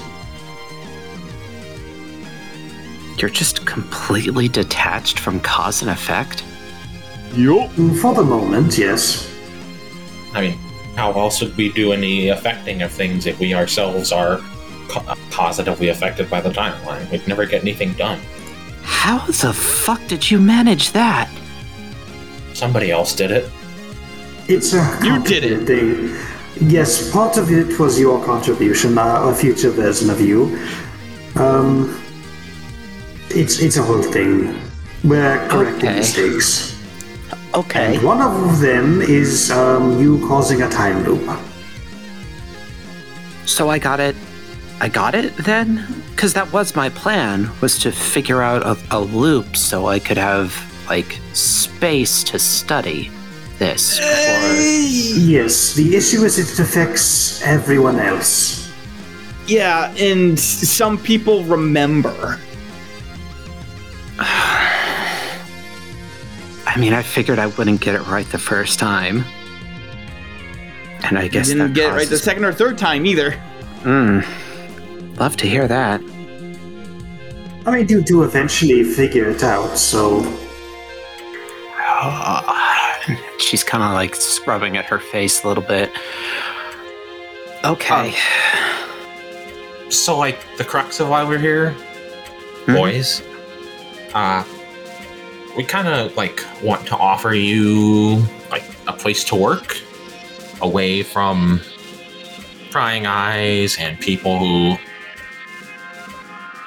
you know are going to be very disagreeable about fucking with the timeline but you know like uh you know i don't think we can rightly say that it's that it's wrong for you to be doing this work. So we're here to offer you like i guess a supersized workspace kind of? You know you would have to deal with somebody probably looking over your shoulder and going hey don't do that you will fuck up time.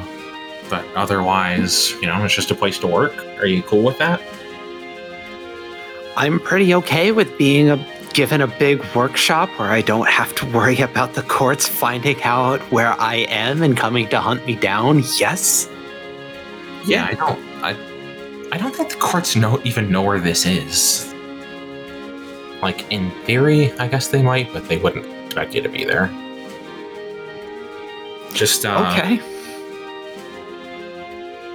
take my hand i guess She's still like. i'm going to teleport us there i need to touch you okay. She folds up the timepiece, still clutching it close to her, looks back at the notebook. So, you three, could you guys, like, uh, bring that? Okay. sure, certainly. Thanks. I'll transfer it to smaller paper later. Promise I won't use you all as crutches forever. She flies over and takes Roxanne's hand. Her itty bitty pixie hand in your big, strong human hand. don't make her sound adorable she's a menace She is four inches big. all right everybody arms and legs inside of the vehicle at all times yada yada okay i grab grant who i assume is grabbing Steiner's arm or something like that Yep. bip everybody to Elysium. Where are you aiming for exactly? Where are we dropping, boys? Uh, Jump Man's Jump Master Roxanne puts a. You know what? I, we've already explained what we're gonna do, so I guess I just drop us in like the room, the meeting room where the uh, where Notcher is. I almost call them the blind air again. Just in the middle of the cathedral, right in front of Notcher's crystal. We're back like we said we were.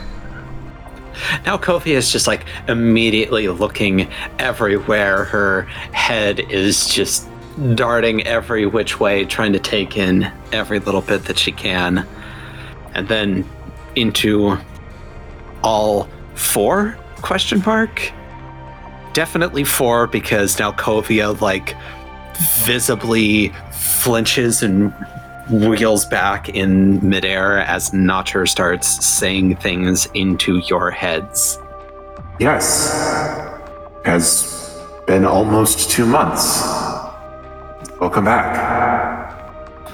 Hello. We managed to convince her without, you know, any scrap, scrapping or scraping. Thankfully. We are pleased to hear that.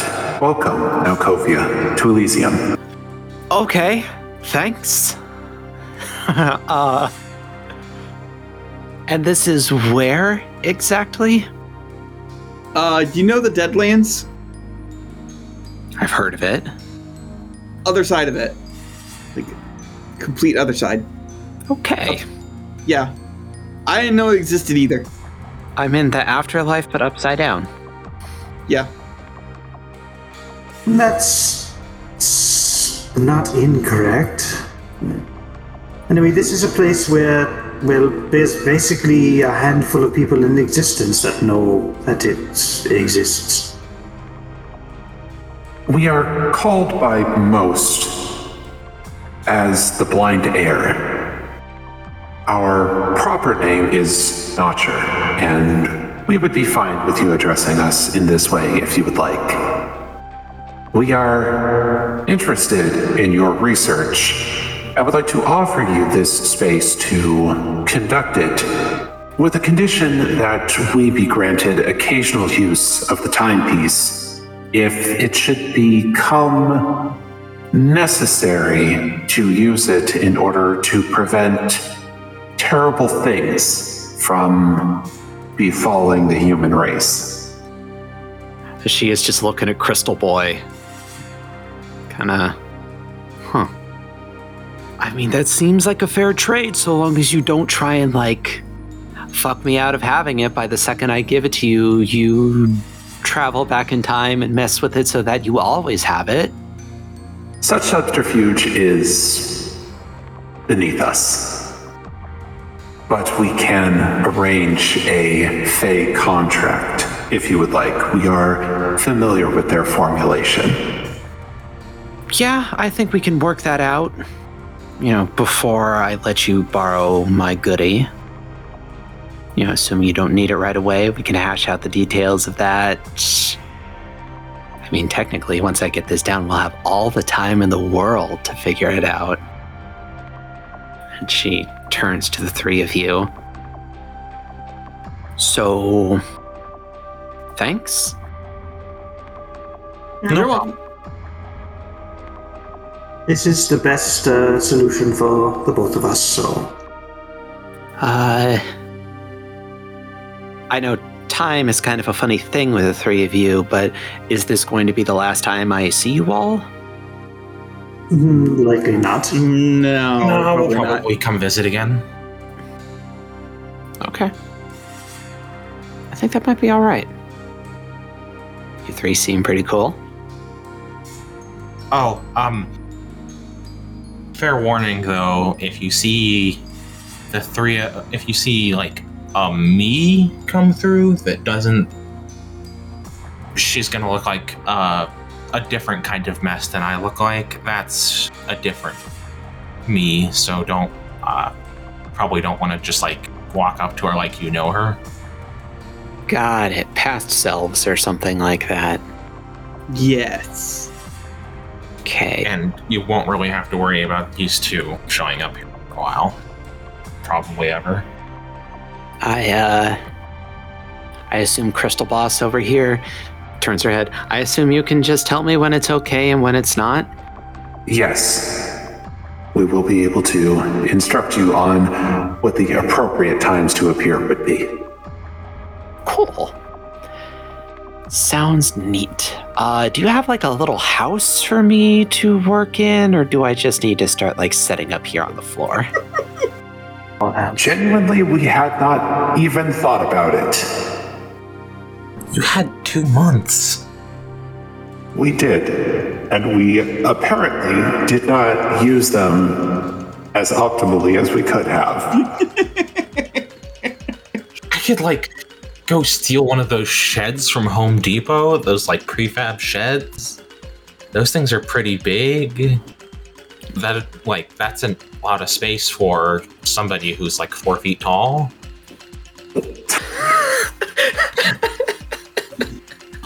like temporary thing, uh, temporary space until something more permanent could be worked out. That would be agreeable, yes. We would ask that you not set it up in here.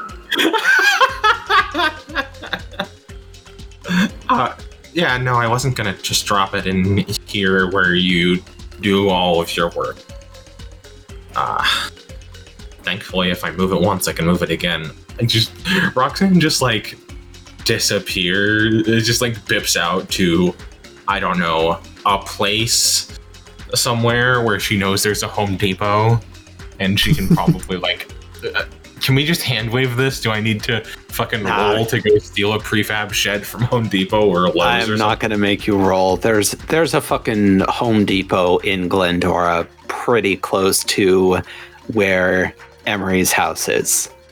You've definitely been there at least once when Emery went out shopping to buy home improvement goods. Or just maintaining the safe house. Shoplifting an entire shed. Wood shoplifting. Yeah, that's just how our day's going. Yeah, there's just like 8 by 10 wood storage shed, yeah. Roxanne disappears, is gone for about 30 seconds, and then reappears touching a wood storage shed. Nalkovia flutters over to it. Yeah, that'll work. Um, I'm gonna need someone to remove the door because I can't open that. Oh, yeah, uh, Here, I'll. T- Steiner just I- goes I over will- and pulls the pins on the hinges and just I was going to use my cool knife that cuts through anything, but okay. Do the practical way, I guess. Look, Steiner's way, it, they can be reattached later if necessary. Thank you for retrieving it. We will have another actor relocate it. I'm glad we could solve this problem. No, like, genuinely, I'm really glad that we got this solved. Yeah, same. Yeah, I uh I owe you three, I guess. For setting me up here. Um, not as much as you think. Technically, this is kind of like one of those circular things where, like, you, a different you, helped us to help you to help us to help you. So, Mhm. like, we're square. Okay. Sure, I accept. And she flies over and like you know, this the shed is empty, but she's still gonna look around the inside. When can we next expect to speak to the three of you? Um, Hmm, that's the question. what do we have left to do? Um, let's see. We border cal. I don't think really involves Natra but. Um, sometime before the middle of October, because uh, because I think the next thing that's on our itinerary is uh is severing the connection between Out of Then- character, obviously, we're talking about this. yeah yeah so sometime I guess sometime before the middle of October. I don't know. I think Roxanne's just gonna like rattle off a date, probably. September 29th, thereabouts. Very good.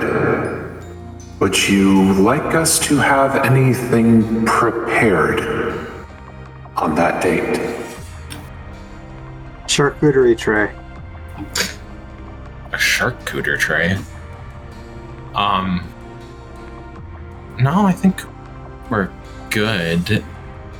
It's uh. I don't think we're gonna need you to prepare anything. It's just like. Uh, it's hard to explain. We presume you will be able to explain in full on that day. Mm-hmm. One hundred percent. Yep. I'm being careful not to lie.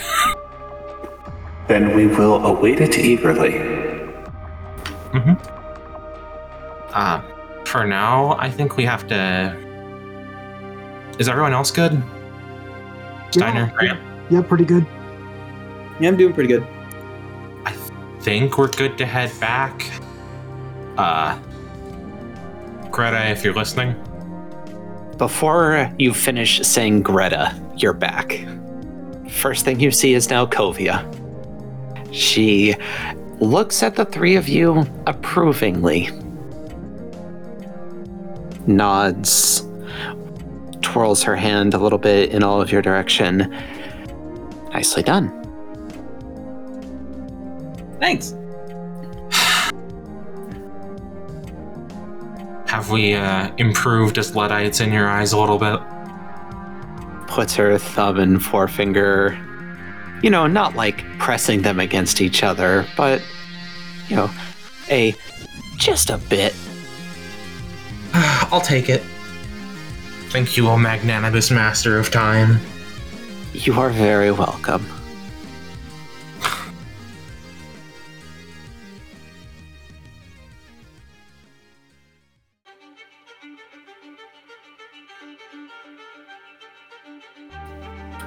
And I think that's a good place to call it for the night.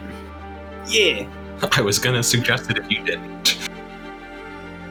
Because I wanted to run the routes I came up with by you before we did the the notcher stuff because they are kind of important to what I was planning. Right on. Let's uh let's first cover end of session. hmm Can we answer yes to any of those? What do we think? We did Uh, save we- someone from certain death. Yeah. yeah. Okay. by our own hands. I was I was gonna suggest that very one.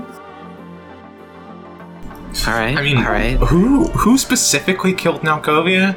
I mean, Steiner cut her in half. Roxanne did it She got better. first time, and Steiner did it the second time. I remember Roxanne's whip lanced her horizontally across the midsection, and that killed her the first time.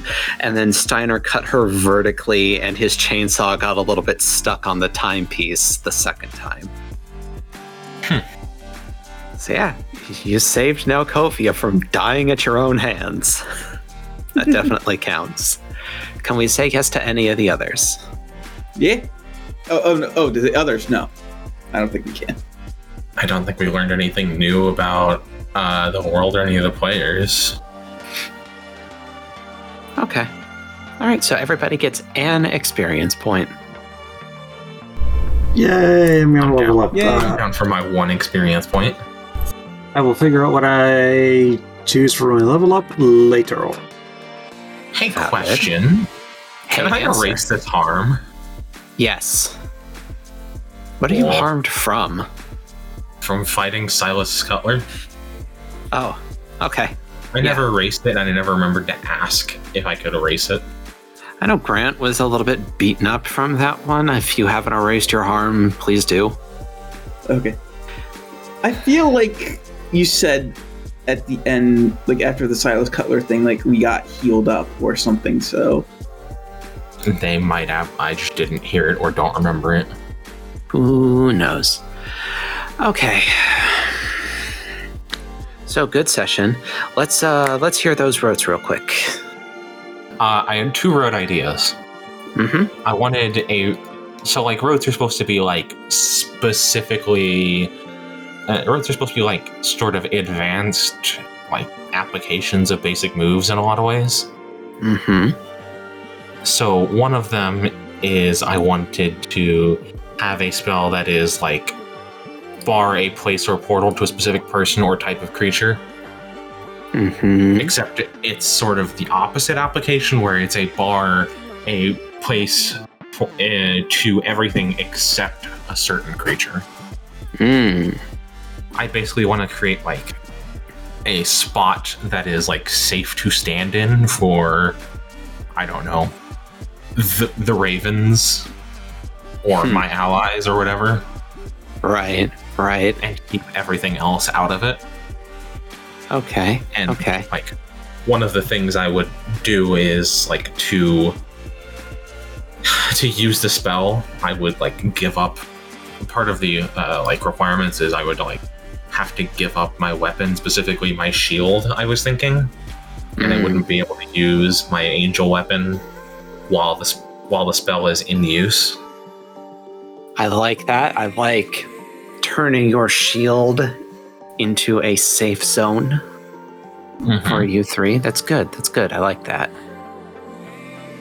And then the other thing was, um, and I don't know how you're gonna feel about this because it maybe it sounds a little bit too much like uh, one of the moves Steiner had or has. I don't know if. Do you still have doors of perception? Ape. Uh, yeah. Okay. Uh, this one was just like there's one that's like do one thing that is beyond human limitations, and in this case, it was like I wanted a spell that like specifically targets a like part of the body. It- It's like an abstract concept, like reflexes or eyesight, rather than like raising a stat like Doors of Perception does. I haven't like super sussed it out, but that was like the idea. So I would first ask, Ape, how do you feel about that like overlap of abilities? I'm fine with it. Yeah. Okay. So, I mean, if Ape is fine with it, I'm pretty okay with it. We'll, of course, need to like figure out the rote parts of it, where you know it requires some kind of material component or sacrifice or something to have it go off. Yeah.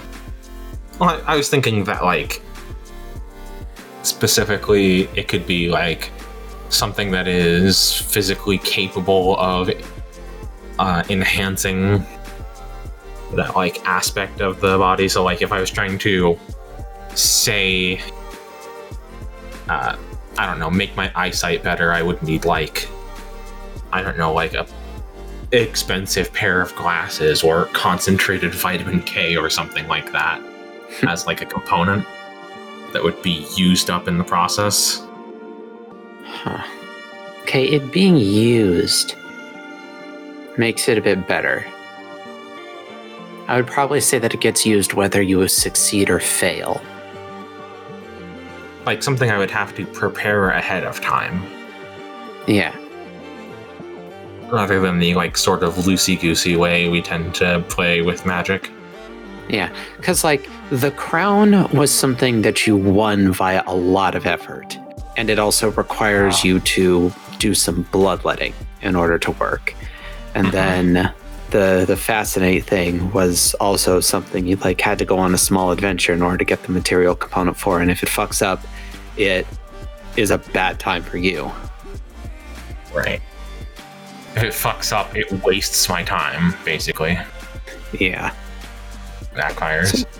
So we'll Yeah. need to figure out, you know, something similar for that, but sounds like a pretty good idea to me. Cool. I'm glad you approve. All right. So we got a pretty good amount of the itinerary done today, everybody. You've got a one minor item in the border cal stuff, but besides that, really the only thing standing between you and victory is just like the one major task. Yeah. And once we finish, once we get the major task out of the way, I figure we could deal with Border Cow. That's just Yeah. my thinking. I don't think we could do it before. just use it as a nice like cooling off after the fight with a ton of angels that's definitely coming next time. Uh-huh. well, I just like I figure that if we do it this way, we don't have to worry about Notcher trying to stop us from doing it because they had Mhm. already voiced their desire to stop us from doing it because it would go against the grand plans and scheme of things. Unless we could like convince them otherwise. Right. we can uh we can get that hashed out next time. So next time will be plan making for the fight and then the actual fight. And then fixing Mesa once and for all. How about we get to that uh fixing the actual problem thing? Yeah. I have all the faith in the world, though. For the three of Makes you. one of us. I have so much room to fuck this up. We do have a lot of room to fuck it up still. That's for next time, though. As for this time, thanks for being here, guys. I know we're uh, running a little bit late for you least coasters. You shouldn't talk about yourself like that. That's just that's a terrible comeback. That is exceptionally a terrible comeback, Colin. I know you feel are, but what am I? Uh,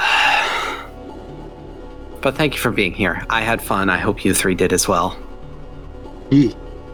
It's always good time with friends. And, uh, you know, I said it next time. I'm going to say it this time as well. I think we can expect, hopefully, the very last fight of the campaign next time. Can we? I think so. Can we? You guys would have to try to get another fight going afterwards, I think. I'm sure we could think of somebody else we need to kill.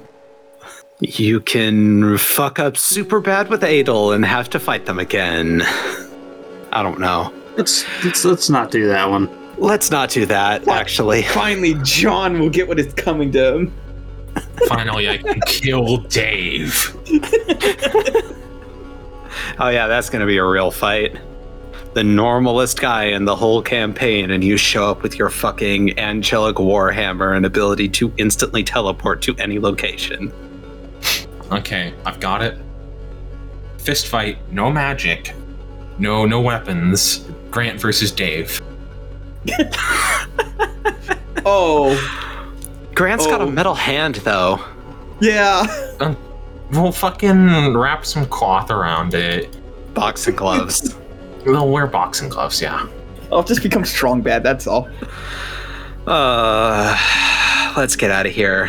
Good night, folks at home. Night, Thank you for listening to this. Please. do you cast spells with boxing gloves on?